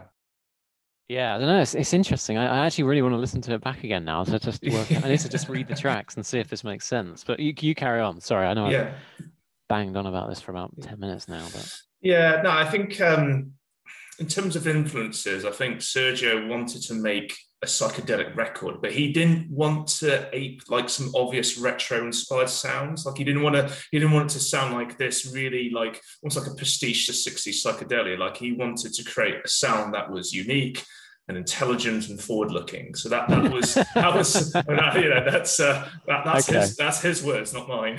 so yeah, like uh, yeah, yeah, you know, so, that was um, how how does anybody write that seriously? Like how do you like? Uh, sorry, it's just so pretentious. I'm sorry. It's just I get it, but like it's a bit like when Paul Weller comes out of the Style Council and says, "Yeah, we're you know it's the spearhead of a political movement to." Whatever, like, it's just what are you talking about? Like, just just write the song, get on with it. Yeah, I mean, just also just just touching upon the the theme that we, you know, the whole lunatic asylum and everything. But the, mm. the album cover itself is pretty good as well. You know, all these, yeah, yeah, all awesome. these, yeah, they're all dressed like for a party at an asylum. They're looking at themselves in the mirror. It's pretty yeah. cool, isn't it? I mean, like, you, you, say that, but you could sort of imagine the people in the asylum actually wearing this stuff because they all think they're either revolutionaries, yeah, like bandits, or like you know generals, yeah. or like or zany characters from history, basically. Yeah, I mean, I'm, I'm just looking at the album cover now, and like Tom Meighan's dressed like he's Napoleon, I think. Yeah, exactly. Yeah, yeah, yeah. yeah. and then you've got you've got Chris Edwards with this like this mask over him. That is, and I think actually that's meant to be looking at that now. I feel like that's almost meant to be like a reference to their first album cover because you got this image of a guy wearing like some sort of mask to hide his oh, identity. Yeah. Yeah but yeah, no, it's, it's a really it's a really distinctive cover as, as far as album covers go. It's, it's very memorable. I don't want to ruin it, but like, so when did Coldplay's Viva La whatever it was come out exactly? Two thousand and eight, I think. Yeah. Well, that's swear, when that, that's swear, swear. So they basically just copied the album. Oh no, they haven't copied it. No, it's okay. I was wondering whether they made. Mo- yeah, okay. That's basically they've taken a popular painting and just put their just graffitied a popular painting, basically. But um, that's not the same thing at all but maybe that was partly vibe. I mean, as as I mean, yeah, as we talked about before in terms of the life element of this, yeah, and the time history element of it. 2008 obviously is the turning point for everybody celebrating great things to getting really resentful about the fact that there was an economic crash, and I wonder whether that is part of the dark. Because they've been sort of always been dark, haven't they? But yeah, yeah, they've never shied away from that. I think, like, yeah, I mentioned this before a few weeks ago, but like, I think you could definitely view this album in the same vein as uh, Humbug, can you? Comes out in the mm. same year, dark undertones, bit of a change of direction. Slightly revolutionary, almost yeah. uh, vibe. Absolutely. Oh, Viva La Vida. Oh, God, I hated, I hated that. Oh, this, I mean, but, uh, yeah, you know, it's, quick, it's, quick, it's just not yeah. our vibe, is it? It's just not our vibe. I, for me, Coldplay, the the earlier stuff, anything pre Viva La Vida, you know, they had, some, they had some decent tracks, but then after that, this is when they went into their kind of global, almost U2 sized, ambitious sort yeah. of pop conquering generic you know, world yeah, yeah, it's just stadium filling yeah, like yeah, and, and also I, th- I, think it's always really telling when you look at the uh everyone's gonna hate me for this but I'm gonna say anyway the audience of the band when you go into a gig not that I've ever been to a Coldplay gig but yeah I know I, I can tell by the type of people who talk about it no offense but like um when the band is mostly men then you know you're sort of onto a winner it's like, yeah, this is actually this is actually rock and roll. Whereas you know other bands tend to their you know like Harry Styles, yeah, uh, is Harry Styles? You know, Coldplay, Harry Styles, or like you know, any of these silly bands. It's just more heartthrobs, like, aren't they? Exactly. Yeah, yeah, yeah. That's like that's yeah. like their appeal is now almost all women, and it's just like, what? Yeah, what? What are you doing here? Like this is just weird. I mean, yeah, okay, that's fine. That's an audience, but don't pretend you're like rock and roll champions, okay? it's almost like uh, horrific scenes. Yeah, I'm sorry. Yeah. yeah. Am I sorry though? No, you're not, and it's never stopped you before, has it? Let's be honest. Outrageous. and it won't stop me again. Yeah. So we, yeah, we've we've already touched upon like certainly this theme with this album and, and this change of approach, but there's also there's a, there's kind of a couple of other things I wanted to touch upon here, which is actually the process they took to writing this album. So basically, it starts sort of mid 2007, which is kind of where we, where we left off with the second album. So after four years of solid touring, they finally returned to the home city of Leicester. And, you know, it's just, so, it's just so grueling, isn't it? Yeah, yeah. I can't imagine? imagine. I can't. Yeah. I can't. I just be horrific. I mean, presumably all over the world as well. Yeah, I mean, well, yeah, they had, yeah, um, and that's part of being in that rock and roll machine, isn't it? It's like you, you did, yeah. That's the thing. So they never really had a break, and basically they felt that they rushed making the second album, which basically is reflected in the sound of the album, I guess, isn't yeah, it? Yeah, I think so. And it's also yeah. it's also pretty insane that they've only done two albums and they can still tour for four years without running out of stuff. Obviously. Yeah, I guess the album just did well internationally as well, and they, they had the opportunities yeah. there to, to, to, capitalize on it. You know, I guess that's, that's for, from the music business point of view, that's what they want. It's like we just want to, you know, squeeze this lemon as much as we can, really. And, yeah. uh, and boy, did they. But but yeah, with the second album, they, they actually recorded that in five weeks. I mean, that's nothing really. Um, that's that's pretty quick. And you know sorry, what for West Ryder? No, for the second oh, album. Empire, sorry. Yeah, yeah, for Empire, they they recorded in five weeks. So so this time around with West Ryder, they wanted to take their time with it, really. They didn't want to rush it. So instead, they spent like six months in their Leicester based studio. And uh, so they basically they've got their own studio in the countryside. I think Sergio probably built it. And um, yeah. what they did is they, you know, writing new material, but also they were experimenting a lot with like different instruments and effects compared to like what they perhaps they'd been using before. And also they just wanted to relax a bit and feel refreshed before they went out on tour again. So, you know, all, all that is really fair enough, isn't it? You know, if you've been on tour for four years, you're just probably feeling drained after that. You're like, uh, in some ways, it you know, some people it makes people quit altogether because they just can't yeah. hack it. So yeah, it's, it's yeah, good. It's good that they took a break. And Sergio's process, really, from a songwriting perspective, is you know he tends to write the songs at home. He records this little demo and he brings it into the studio, and and then they, I mean, with this album, they they tended to focus a lot on like getting the right sound as well. So all this time they're just experimenting with different sounds. So actually, when you think of this band, I think they're in some ways they're, they're quite like a bunch of sonic nerds, really. Like they love yeah, yeah. they love just messing around with different instruments and going, oh, yeah. that sounds cool. Let's chuck that in. So they definitely have that approach to, to making music. And before the album, before they released the album in 2009, so they actually released uh, an EP in 2007 called the Fast Fuse EP. So that contains the song Fast Fuse, but also Thick as Thieves, which obviously both um, appear yeah later on the album. But also here's here's another important difference. So you know obviously up to this point they'd been working with jim abbiss and also with sergio co-producing. But this time sergio wanted to work with a different producer because he was he wanted to get like a different sound on this yeah. album. Um, he wanted to get a different pair of ears on it and he thought a hip hop producer would bring a different flavor to the sound. Like he didn't want a rock producer on it because he felt it would not do justice to the sound he was trying to produce, really. So he collaborates instead with someone called Dan the Automator, who's best known for his work on the Gorillaz first album. So if you can remember, like the, the songs that came off that first album, you know, Dan the Automator was key to that sound, really, that came from it. And so, really, what, what happened was that so essentially, by the time Sergio actually spoke to this producer, the album was mostly done. It's about 80% of the way there. And they'd done most of the recording back in Leicester. But he wanted to get the right sound, as, as I mentioned, you know, to get, get the right kind of sonic character, really, compared to the, the previous albums. And, uh, you know, he met with him in France whilst he was already working on another album. And as they exchange ideas, effectively, he managed to convince Dan the Automator to help him co produce the entire record. And so what happens is that when he gets drafted in as producer, his approach is I'm only going to preserve two key elements of the Kasabian sound. So effectively their unique guitar sounds as well as their backing vocals. Everything else, I'm going to do what's right for the song, essentially. So he's not coming in with any preconceived intent or ideas. He's going to, you know, for every single song, he's going to do what works best for it to, to, to make it sound the best it can. And, uh, you know, Sergio himself thought that their second album had just too much going on. There's too too many layers. It was almost quite chaotic, really. So Sergio's approach on this was like, I just want to focus the sound on a few key core elements, such as the drums and the bass, and to yeah. amplify their presence so that it gives it like this overall punch. So it's almost it's this classic notion of less is more. You know, if you have less things going on, they've got more room to breathe and to stand out. I think it's also quite a common band thing to do, isn't it? Because yeah. it's kind of like a bit like Be Here Now, where you sort of like, oh, we've made this a bit like we've overproduced it. Going to try and go back to basics and see if we can get it right again. Yeah. So the, the following year, so kind of the summer of 2008, the, the band was starting to road test these songs um, from the new album, just like a few low key gigs ahead of this headline slot they were doing at the Creamfields Festival later that year and if, yeah, yeah, that's a good example of how I guess they're trying to break out into that dance.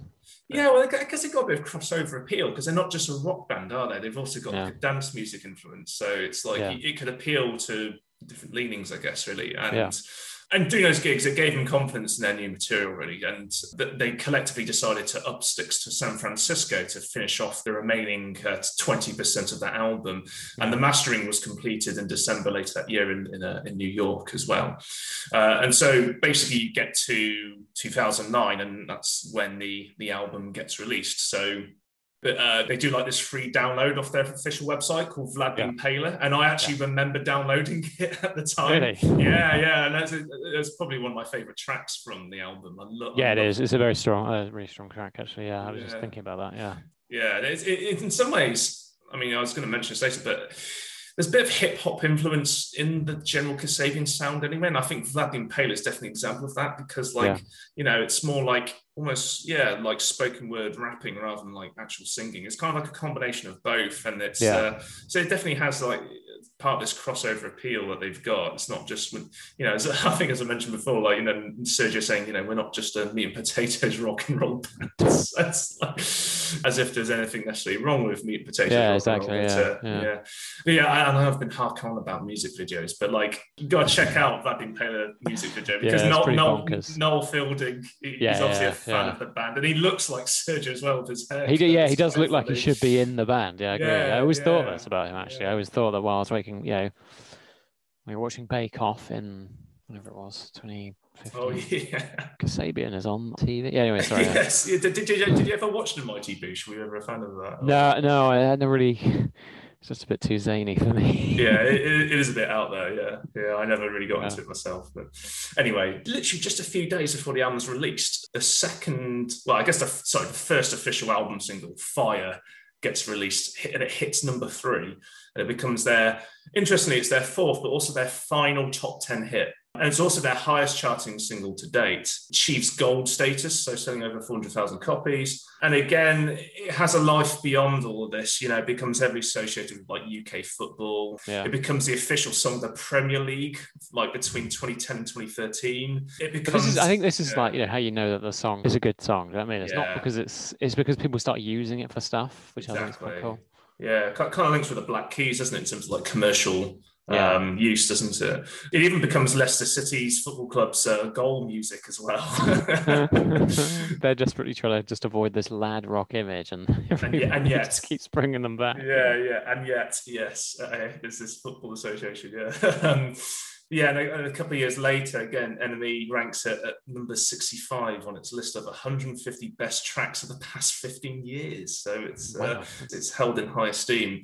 And really, when they tour later that year for the album, it becomes effectively the biggest song on their set list, which is quite remarkable, really, considering it's a new song at the time. And from personal experience, when I actually saw them on tour, um, so I saw them at Wolverhampton Civic Hall I think it was the 25th of August. I think I've got in my notes here. And yeah, when they played that song, it was, I mean, the place erupted. Yeah. It was insane. Also, I think at the time it was really exciting because like me and my mates were all listening, like we were all really like getting hyped up and we were listening to this song. And like, well, you know, it was at house parties and stuff and people were sticking it on. And, and the fact that it's like, it's nothing quite as exciting as like one of your favorite bands topping the charts. You're like, wow, this yeah, is great. It's, like it's like it's you, you, up there. Yeah, yeah. It's like you, you, you, normally don't really see your own favorite music in the charts, and yeah. like, to suddenly hear it, it's like, yes, you know, justice is being done. You know, it's like, yes. No, it's that's true. Yeah, yeah, yeah definitely. It's definitely. like, come, come on, let's have it. You know, it was a great time. Yeah, I certainly remember it. it was, yeah, I really, I really enjoyed it it was uh, it was hectic. So, yeah. on a completely different note, I was just looking at the NME's top 150 songs for the last 15 years, and mm. honestly, like, what the hell, the hell put this list together? I mean, okay, there was one I do, there are two I do agree with. The first one is Time for Heroes, which was obviously number 10. Yeah. And then I Bet You Look Good on the Dance Floor was number 11. I'm not sure okay. about that. anyway, yeah, sorry. But number one is yeah. Paranoid Android. Oh God, Radiohead. Oh Christ! Like what the? Okay, anyway, yeah. Yeah, so I, I can't stand Radiohead. So yeah, that so Fire gets released just before the album itself, and as soon as it does hit the shelves a few days later, it immediately hits number one. So again, another number one album, double platinum status, over eight hundred thousand copies. So again, this this is a band that consistently sells well. Again, this is a time where you know you still have a lot of like music piracy going on, people choosing yeah. to download rather than buy physical copies of, of the music. But the fact they're still achieving this, even as like, yeah. you know, as we've discussed many times before, you know, where at this time in the decade, you know, pop music is starting to take over again um, in that kind of typical music cycle. And, and yet you have a you have a rock band that's still, you know, saving rock and roll, still flying still, the flag. Still able, still able to sell out. sell out. yeah. So, from a promotional perspective as well, the timing was very fortuitous actually because they would get invited by Oasis to join them on their sellout stadium tour during some that ah, year. That's it. It's the yeah. destiny calls. yeah. Funny enough, my mum and dad saw Oasis in Wembley, and Kasabian was supporting. So they, nice. yeah, they, yeah, yeah. They, classic. yeah. So I thought, wow, imagine being at that gig. Mega. Yeah, all the lager being chucked around in the air. Yeah, huge. Lad rock. Yeah. Had a second single as well from the album, Where Did All the Love Go? So that gets released in August and that reaches number 30. So it's another top 40 song. Interestingly, the inspiration for this song was like, I guess Sergio was just sort of commenting on how, I mean, it's almost quite prophetic in some ways because it's he's saying like how modern news, reporting, social media, and the internet are just generally resulting in you know when people grow, yeah negativity and people growing up too quick particularly like kids you know exposed to this stuff and yeah, it's quite a serious theme, really. But although, to be honest, listening to the listen to the song, I wouldn't have really detected that myself. Yeah, yeah. Um, and then in October, their third single, "Underdog," which is you know this is a great track, released and yeah in that month. And despite only hitting number thirty-two in the singles chart, it becomes very widely popular. You know, it gets featured heavily in the world of film and TV series, sports programs, etc., etc. And interestingly, so this marks the point where really Kasabian would only achieve two more top 40 singles, you know, late in their career. And that was with Days Are Forgotten from the Velociraptor album in 2011, and also Easy or Easy or whatever you pronounce yeah. it from their yeah. 4813 album. So that's it. You know, this, this almost marks a watershed point really for them commercially. It's kind um, of, I think it's, it's, a bit unfair. Uh, obviously, they mm. fell out of favour, so they've sort of not really. I thought Velociraptor was actually a really good album. Yeah, had some decent tunes on it. I mean, I've, I've still and same and similarly, um, crying out loud, but not. I wasn't really keen on was it 4318? Is that what it's called? 4813, yeah. 48, so, so, it's a run, it's a runtime of the album. is it? yeah.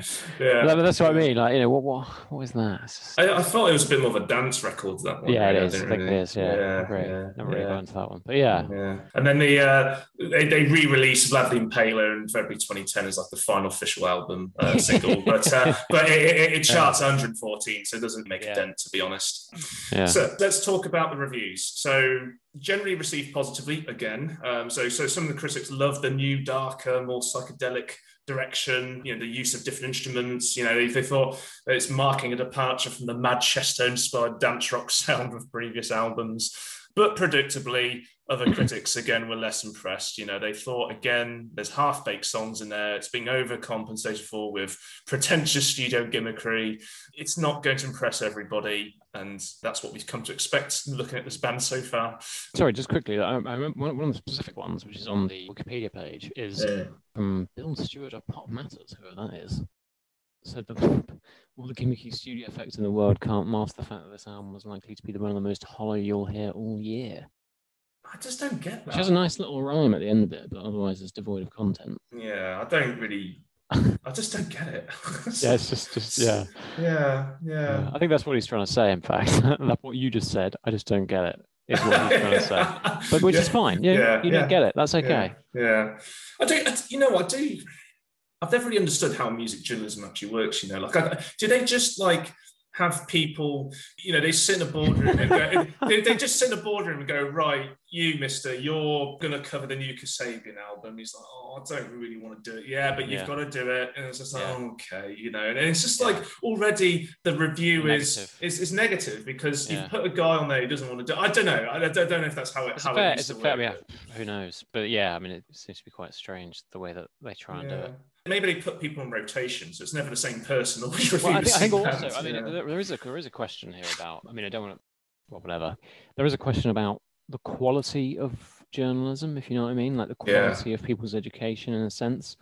I feel like back in the day, people were able to make the judgment and the review without actually insulting anybody. Yeah. now, yeah. now it seems to be all about the, the, the little quip about whoever's they're sort of almost like trolling the band. It's like, yeah, it is. Yeah, yeah. It's yeah. like, what, what, you know, what, how is this helpful in any way? Mm. Like, what, what is your, what is your purpose? You've got this massive platform, and now you're just, yeah, I, don't know. It's just, it's just funny, isn't it? It's just weird. Like, what is their function? There's, there's, there's no need, there's no need for it really. You know, it, you, you can say I don't really understand the album or it's not for me without insulting the person who wrote it. Do you know what I mean? It's, it's yeah. not, yeah. yeah. But, uh, yeah.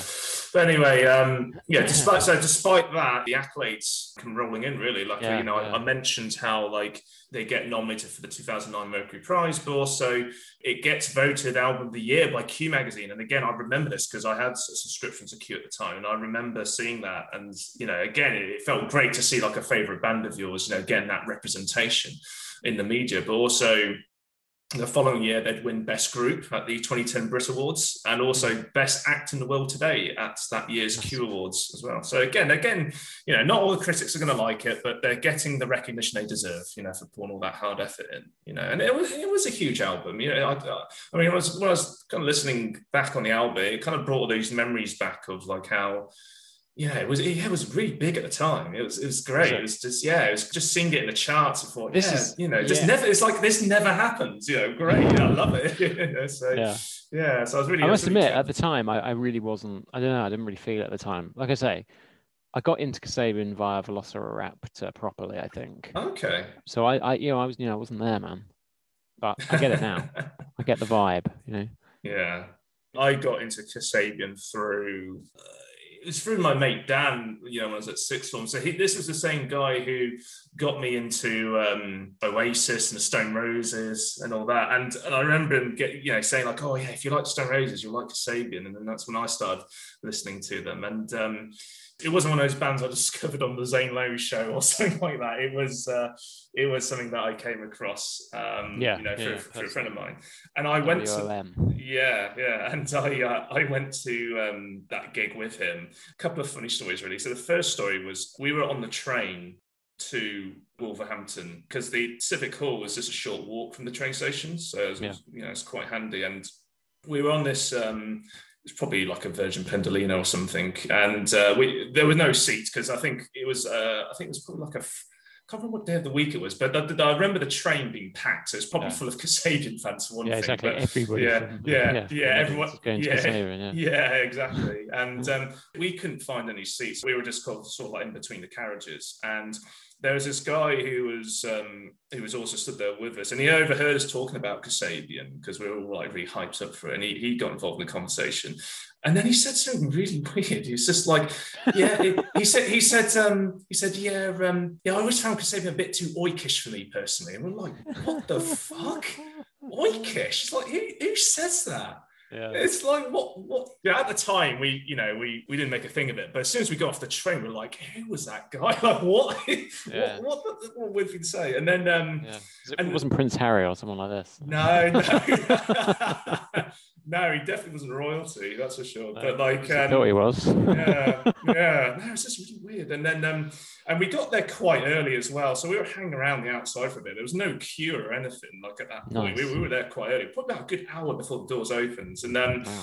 Now Civic Hall has another venue on the other side of it. So it's actually two venues in one space. And nice. when we were like just hanging around, we could hear Fool's Gold by the Stone Roses. And we thought, oh, oh so they've got that on in the other venue. Yeah. But then we on upon close inspection we realized it wasn't the studio track it was a live version being performed and as it transpired when we did a little research on our phones yeah. it turns out that none other than ian brown was going to play that night and he was Amazing. he was doing a warm-up um, a sound, yeah, yeah. and we got honestly we're like a couple little groupies we're like oh my god ian brown's playing oh yeah, yeah. we're just so excited it's like the stars have aligned you know it's incredible like, you know, scenes we, yeah. yeah to be fair it's a manifest think, destiny as, as before us. Yeah. Yeah, yeah. But to be fair, I think Kasabian would have been the better gig that night because Ian Brown can't sing for shit.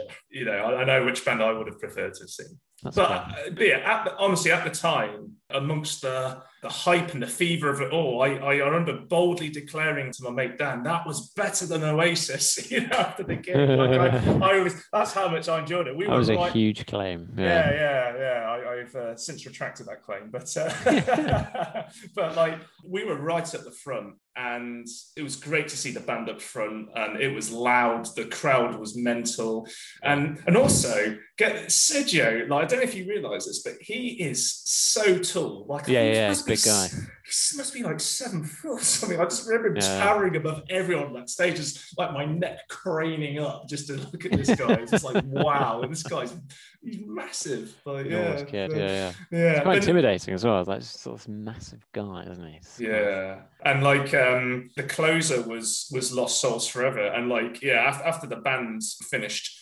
playing, like the crowd just kept chanting that that sort of that refrain all the way back to the train station. It was incredible. That probably supports the lad rock elements of it, I guess. It does, but, yeah. yeah. So um, yeah, so that, that, that's kind of like my um, my personal connection to the uh, to the album, really. Ah, strong. Yeah, vibe, yeah. yeah. Like so, so, so it really reminds me of a, of a, of a great time, like when I was going to a lot yeah. of gigs, and uh, yeah, that was definitely. I've still, I've still got the tickets somewhere. Actually, I always, I always, I always kept all my tickets. You know? Yeah.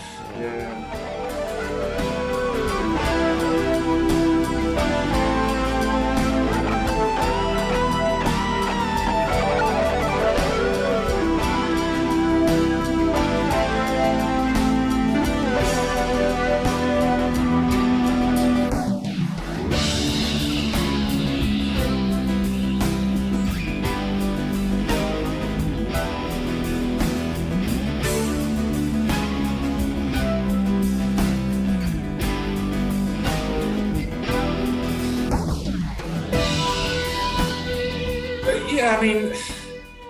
Concept album. I mean, for me, sonically, it sounds like a concept album. I'm not sure.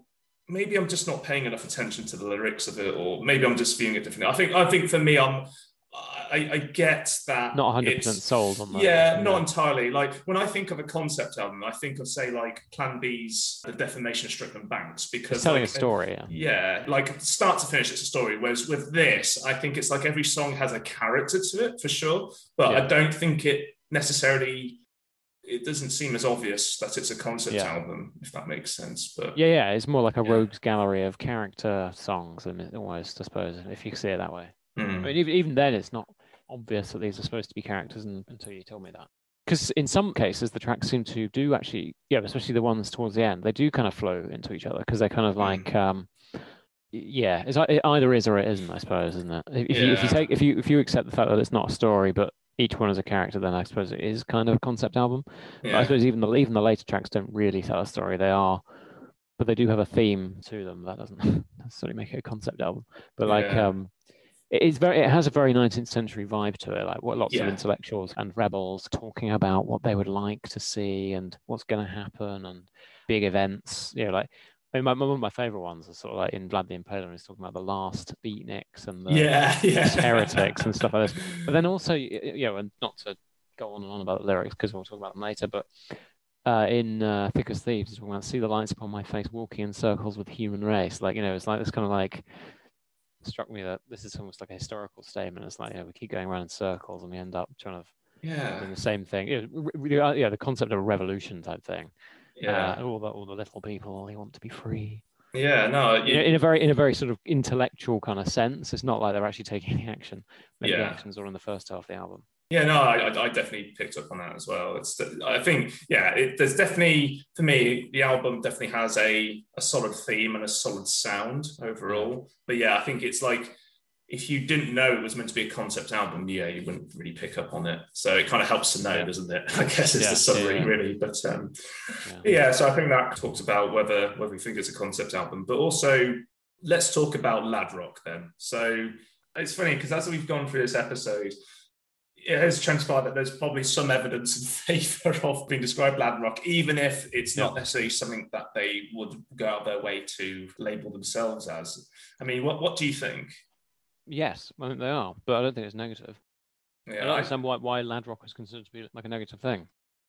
I mean, yeah, yeah, it's, it's fine, isn't it? Like, I don't know. It's just sort of almost like, it almost feels like a political thing. It's like you know, you're not allowed to appeal to young men. Like, yeah, because that's just you know, you might get them doing naughty things like drinking beer. Yeah, I, and I... having a good time. like, yeah, yeah. I, I, get, I get that that's not what they want to be known as, but, but yeah, there is. I think there is a certain, you know, because yeah, you're not wrong. Some bands would love to be in that position. Like I say, you know, if, if you feel like Harry Styles trying to go out on your, you know, do a rock and roll album, and like it's only women turning up at your gigs, it's like you've kind of failed, you know. Whereas these guys are sort of just doing it; they do it naturally. Yeah, I mean, you're not. Yeah, you're not wrong in that. You know, they they have that appeal, and I guess that because they have that, their sound does have that energetic, hard edged feel. Yeah, it's just yeah, hot, yeah, it's, yeah, yeah, it's intense. It's kind of like you know, it's not like dum dee dum dee dum, but their, their lyrics are good as well because it's kind of like fiery. It's um, it's literally fire. It's um passionate and it's kind of um it's almost fighting talk element to it. Some of it, uh, yeah. you know, this kind of thing. Yeah, like I'm the underdog, blah blah blah. And, and similarly with some of the other tracks as well, the fast fuse. It's like, yeah, these are all things that you can identify with.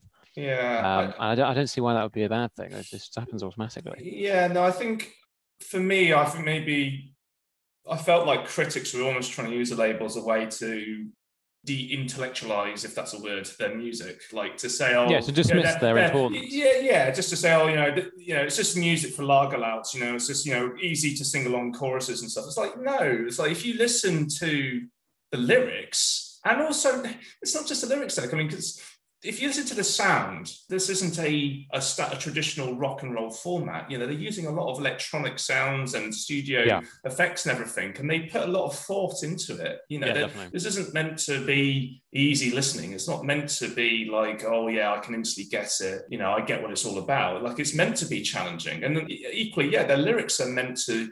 It's not talking about you know. Uh, pop themes of love and betrayal and whatever. You know, this is talking about political stuff and you know, yeah. revolution and anti-authority and all this stuff. So yeah, definitely. Not, yeah. Uh, are you trying to argue that the album is not that rock, or the Kasabian themselves are not that rock? I think more the latter point, really. Well, I'd say. I mean, the album I agree is is you know, especially the latter half is much more. Yeah. Uh, I think you have to be much more. I think the appeal, yeah, it appeals to me because I, I got my head in politics and history and whatever, but and yeah. this kind of cultural 19th century vibe. But um, I don't know. I, you know, I don't know. I suppose the first half appeals to the heart, and the second half yeah. appeals to the head. In some yeah. ways, maybe that's, yeah. that's a bit of a cliched way of saying it, but yeah, yeah. No, I think I was just I was just more getting annoyed about critics trying to d- dismiss how intelligent the music is, if, if that makes sense. I, I you know, I, I, that's more I was taking issue with. If like if you want to call it lad rock because you know it has crossover appeal and uh, then fine i don't have an issue with that. But if you're trying to use it to say oh you know if you're trying to dismiss the band and i think that's how i was often reading it you know it's it's not what you say it's how you say it. And it's, it's yeah definitely yeah. yeah. do you know what i mean? So so i think they're lad rock in one sense but not in another. It depends how you're defining lad rock. But it's like also if you're going to say Kasabian lad rock, then you could arguably apply that to other bands like Oasis. I mean, you and I have been to an Oasis gig. You know, we know what it, what it was like. Yeah, it's definitely yeah, definitely that kind of music. Yeah, yeah, absolutely. But, yeah, but and, all those, all of those other guys. But but yeah. there's, it's interesting because it's um, it's a different type of music to what the Arctic Monkeys put out. Absolutely, and it's a different and it's a different type of music to say like the Libertines or yeah. But it but I would say it is yeah, I suppose it is most similar to Oasis. Yes, but even then, I'd still say they sound nothing like Oasis. Yeah, yeah. like there's. I get why people compare them because it's like, okay, Oasis are a Man City band. Kasabian a Leicester City, both Premier League football teams. They, you know, you've got this dynamic as well. You've got you've got a cocky front man. You've got like yeah, a yeah. you've got like a chief songwriter who's also the lead guitarist. You know, but for me, that's where the comparisons end. Frankly, like I don't, I really don't think there's anything beyond that that makes them anything similar. I don't see how. Well, it's, the, it's really, the people they appeal to, perhaps. But yeah, I mean, I guess it's the crossover appeal. But beyond that, I just to me, the music's just completely different, really. Like Oasis, when I think Oasis, like you don't really get that kind of level of experimentation apart from on standing on the shoulders of giants. That's, that's one time they really try it. Whereas for Kasabian, it's their, you know, that's their calling card. you know, it's yeah, what they do. Yeah, it's what they're known yeah. for. I, I think it's difficult actually. When I when I I'm just sort of comparing them in my head. So when I, when I think of West Ryder Pauper Lunatic Asylum, it's like mm it doesn't. Yeah, I agree with that. That does not conform to mm. when people say Kasabian. This is what I think of. Yeah. But when I think of albums one and two, and also the later ones, which I'm Velociraptor and Crying Out Loud, and I haven't really listened to 4813. Uh, is it 4813? Is it 43? Yeah. Whatever. you know, yeah, we the numbers one. Yeah, um, yeah. you, you, can tell I don't really care about that one. But, um, yeah. but like, you know, in terms of the guitar, the, Oasis have this sort of swagger to them and confidence to them, and they're like you know outwardly like we are the kings, That's what they're saying. And whereas Kasabian are much more like they're not really saying anything to anyone. They're just kind of it's almost like they're running around this is a totally abstract now. Sorry, I'm, I'm just off the path. But anyway, so Oasis is like the sun, literally the sunshine and the sunshine and the light. and yeah, oh my God, aren't we so great? Yeah. Whereas Kasabian are like, yeah, we're in the darkness and we're fighting mm. a little bit. It does have a slightly more bass. I don't know how to describe it. Like Kasabian songs are intense and almost like yeah. fighting songs. They are. Yeah, Oasis absolutely. are much more swaggering and everything's great because we're here songs. Yeah. Um, I think I don't I don't know what, what I'm trying to say exactly, but maybe there is a lad rock element to both. yeah, different, I, different maybe, halves of the brain, perhaps. Maybe it's just a tone of it. Yeah, yeah. yeah. I think Kasabian more like there's more fight talk than there is with Oasis. I think. Yeah. Like, yeah. Oh, you've definitely hit on something there. I agree. This is really interesting. I'm just playing with in my brain right now. So, so Oasis are kind of like, yeah, okay, we're the Lords All Almighty, and everybody else is below us. Everybody else is inferior. Kasabian are like, okay, there might be other people around, but we're fighting them and we're angry. Okay. We're angry, but we're also cocky, if you know what I mean. Whereas Oasis are like, you know, we don't, you know, what are you talking about? Why do we need to fight anybody? We're obviously the best. Um, and then you've got uh, the Libertines who are like, yeah, we might fight you, but if we can be bothered. yeah. you know what I mean? Like, and, and, and Arctic Monkeys, I think Arctic Monkeys is more like, yeah, I don't know. That, that might need a bit more. I can't really encapsulate that one with, a, with an emotion, but do you know what I mean? Like, yeah, well, I, would say the Arctic Monkeys just didn't really give a damn about any of that. They just did their own thing. Yeah, they always have done. Yeah, yeah, yeah. That's uh, that, that, and that's what that's almost what makes them so good as they are because yeah. they just. Because you know, I like them uh, just, I like them just, uh, just as much, if not more, and yeah, somehow their music does not trigger the same emotions within me as say Kasabian or Libertines or Oasis. So it's yeah, it's interesting. I, you know, throughout this podcast, I've always wondered to what extent do bands really pay attention to what's going on around them anyway? I mean, do they really, do they really sit in a band meeting and go, oh yeah, look at all this stuff going on on sound? Oh, you know, no, maybe, no, maybe we should. Sorry, sorry, I'm not saying that that's what they're thinking. I'm just no, saying no, that's what the music, yeah. that's yeah. what the music sort of seems to uh, unintentionally trigger. Yeah, yeah, no, I wasn't. I wasn't implying that either. I, yeah, I, I, I, I, think all I'm saying is that I feel like uh, certainly all the bands we've talked about, at least, I think every band to an extent lives in its own bubble, and they just yeah. kind of do what they think they need to do, and they don't really yeah. pay much attention to to what's going on around them, unless they're under like I don't know if it's different with bands because, like you know, with in the music business, you do hear about these tales, like you know, with you know, famous pop stars or whatever, where they're under yeah. a lot of pressure to like go in a certain direction because that's what the music business wants them to do. It's like this is the formula, this sells. We want you to do this, but then like the band themselves be like, well, no, we don't want to do that. We want to yeah. do this. And reading the kind of the interviews of the time, you know, Sergio was quite consciously saying that you know what we've done with this third album is, is quite a ballsy move because yeah. you know one we've taken more time to do it. Secondly we're going in a different direction. Yeah. Uh, we're going with a different producer. It's going to have a different yeah. sound. And they're just doing what they basically they're just doing what they want. Like they weren't listening to any pressure about oh you know you, we would yeah. we want you to just do more of what you did in your first album or your second album kind of thing. Just keep doing more of that. It's like no we don't want to do that. We want to we want to do something different and I think really that generally gets better results than just doing what you, your label wants you to do. Because yeah. if you just do what your label wants you to do, then it's always half-assed. It's not authentic. Yeah, I mean, why, why is the label in charge? You know, like they're just producing the record for God's sake. Like they take the well, the they might they might have some yeah, they might yeah. have some insight. Yeah, fine, but like it's like listening to a music critic. It's like one person's opinion essentially. Yeah, it's, it's I guess you might as well you might as well go with your own opinion, you know, like for yeah. what for all the good it's going to do you. Yeah, I guess because they control the payroll, don't they? It's oh, yes, like you yeah, know, if, course, if, you know, if we're going to fund the album, we've got to believe in it. And I think it's to what extent is the label prepared to take a risk, and sometimes yeah. they just you just just got to trust people, really, haven't they? I think you know, as we discussed before, you know, when money's tight, probably got less less willingness to trust risky yeah. uh, risky propositions. But there you go. So, any any favourite tracks and lyrics for you then? Well, the big tunes for me are Vlad the Impaler, Thick as mm-hmm. Thieves, and West Ryder Silver Bullet. And uh, mm. Vlad the Impaler is like those in between bits where it's kind of um, he's just chatting shit, isn't he? Basically, but um, but like, yeah, yeah, we can't try and read anything into it. But the lyrics come across almost like it's like a call to arms song. If you know what yeah. I mean? It's like with the last beat beatniks, the lost heretics. You, we need to, we need to, yeah, literally saying we need to raise the dead, we need to raise the people, blah blah blah. Yeah, yeah. Um, which I think is really cool. I think it's a really good song. Oh yeah, I love those bits you mentioned actually, yeah. lyrically. Yeah. Um, this is what I'm saying about them. Yeah, yeah it's like fighting yeah. talk, isn't it? It is. Um, yeah. And and similarly, it's almost like on the other side of the coin, which is thick as thieves, which is kind of um, which I was initially drawn to because obviously the jam track is. Yeah, yeah. I, I, I didn't want to say like it. it. I didn't want to say it. Yeah, yeah. yeah. Although I do think this is actually better than the jam track. Yeah, probably. Um, interestingly, has the line "aided by lies among the media foes," which I think is uh, prescient, but um, also um, just a general revolutionary chat again, walking in circles. You know, the little people want to be free, blah blah blah but it's much more wistful, interesting yeah. vibe. And then what West, I mean, uh, Silver Bullet is just almost like a love song, but it is yeah, in the middle yeah. of like the Berlin Wall or something. Do you know what I mean? Like in the middle of like, some kind of crisis. Yeah. Yeah. Which I think is quite cool. Yeah. Those are all pretty strong choices. Yeah, yeah. What for you then?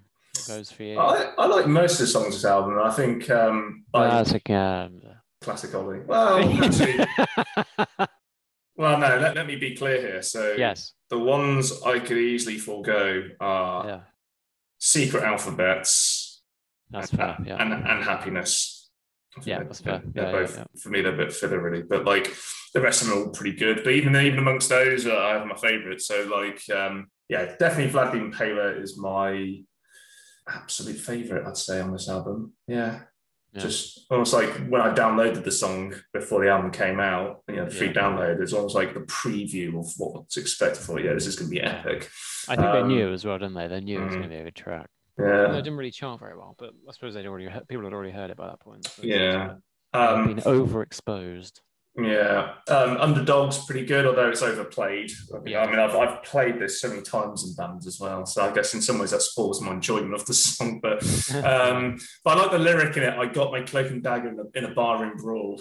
Yeah. I, I thought that's quite a cool uh, lyric. Where did all the love go? That's, that's a pretty good one. I, I, love how it starts with "Ever took a punch in the rib cage, silly." Yeah, Take another sip from this hobo's wine. You know, yeah, yeah. I think Sergio is a pretty good songwriter. Actually, he's, he's got he's got he's got some pretty cool lyrics. Um, but it's, it's, it's, sort of weird, isn't it? How it's all uh, all of these things kind of add to the kooky Victorian type of nature to it. It's like yeah. I was just looking at the Japan only bonus tracks, and one of them is called Roadkill Cafe. Oh yeah, it's very violent, isn't it? It's all fighting. Very, yeah, yeah, exactly. Yeah. It's, it's violent in a sort of in a sort of like yeah, I don't know. It's, it's in a it's a Jack the Ripper type style. Do you know what I mean? Like kind of creepy violence.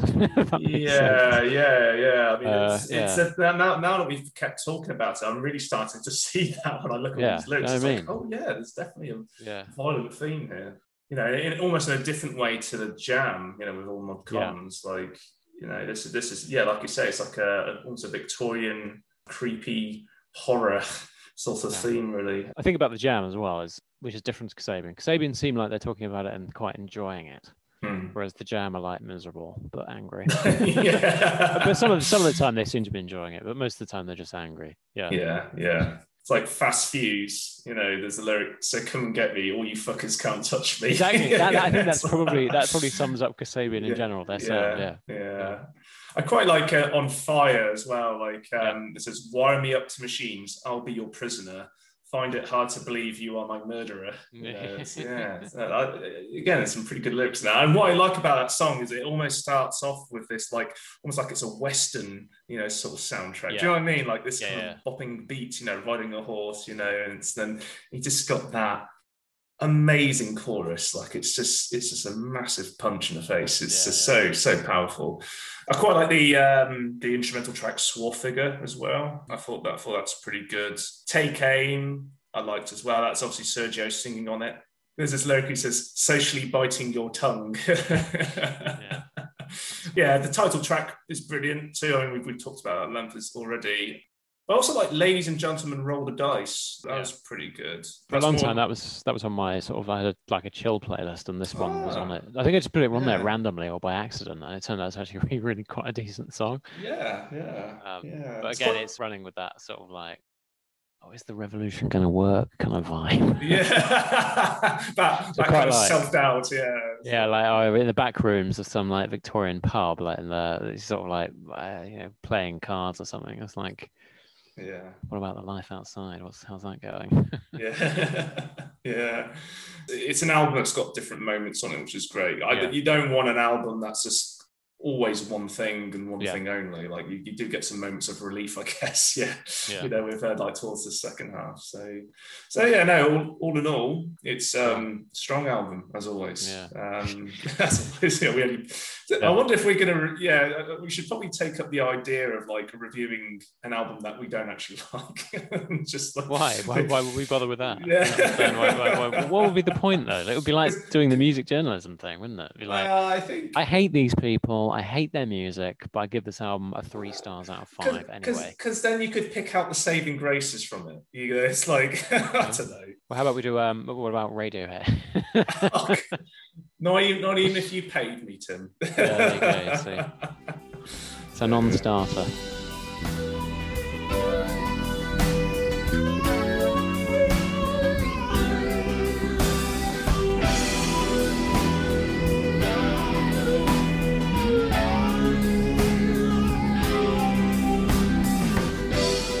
Other things you wanted to mention about Selma before we close it out or anything? Um, no, I, I, I, don't know. You know, I think it's uh, I think it's just fascinating how they've somehow managed to weave in these weird Penny Dreadful type horror elements to it, which yeah. I never really thought about before, but it's all there. It's not yeah. in the other, yeah, it's not in their other songs. Yeah, you don't get them doing anything like this again in their career, do you? No. Like from a tone sort of perspective. I mean, like, yeah, Velociraptor was was a good album, and it, but it, it, definitely seemed more like a return to kind of normal ground, really, in that sense. Well, um, that being said, I do think that in this album, I mean, I know obviously all of their songs have been used in, no, not all of their songs, but some of their songs have previously been used before in films and games and in you know various other thing media, but like the album has a much more cinematic feel to it than the previous albums did. Yeah. And I think that actually carries over into the later ones as well. Like yeah. in Velociraptor, I think Goodbye. Kiss, yeah, that's a good track. Like yeah, it's just yeah. unbelievable. Like the I don't know, it's really unbelievably poignant that one for me. And Velociraptor itself is not.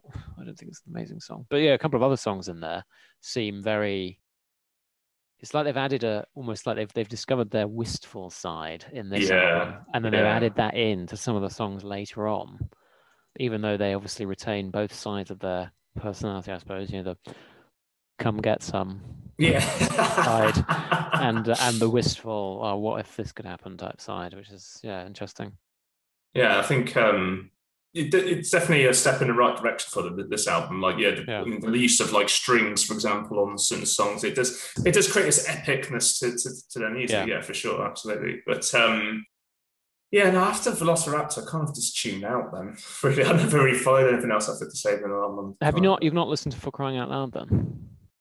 Was that the one that had "You're in Love with a Psycho" on? Was that yeah, the... yeah. I mean, that I think was actually they put that out obviously as a commercial track. I don't. I actually don't rate that song as highly as some of the other tracks there. No, neither do 20, I. 20, 24, yeah, twenty four seven is like absolutely happening track. You know, it's like it's absolutely. It's all going to kick off any moment. Yeah. It's just epic. Like especially if you're running. Yeah. It's very good, and actually the entire album is quite good for it. And um, and Wasted is also quite a good track. It's Wasted. It's like that wistful side of them again. It's like Wasted there's so much time I've wasted not being by your side. Like it's just hmm. I don't hmm. know, it's something really I don't know, it's just really That's quite a powerful lyric actually. Yeah, it is. Yeah, do you know what I mean? Yeah. Like it's uh mega. It's not what you think. It's not like wasted in the libertine sense.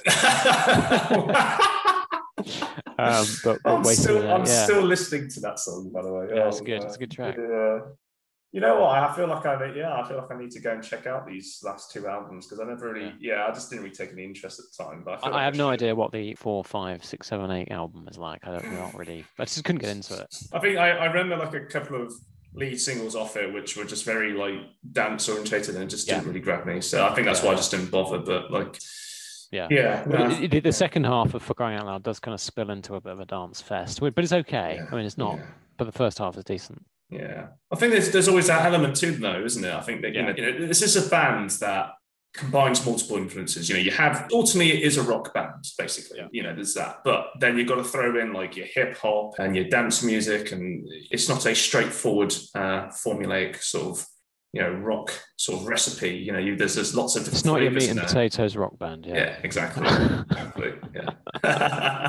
Yeah. All the more Yeah, interesting. gra- for- yeah. Gravy and cauliflower cheese involved. well. I love cauliflower cheese. Yeah, I know. Yeah. Yeah. it's just awesome. Yeah. Yeah. But I mean, yeah, I'm not really sure what element that is in this. but the metaphor works there. But yeah. yeah. I have to say, you can, you know, you're making me hungry now. Well, it's two o'clock. It's probably lunchtime. yeah, Let's be honest. yeah, absolutely, yeah.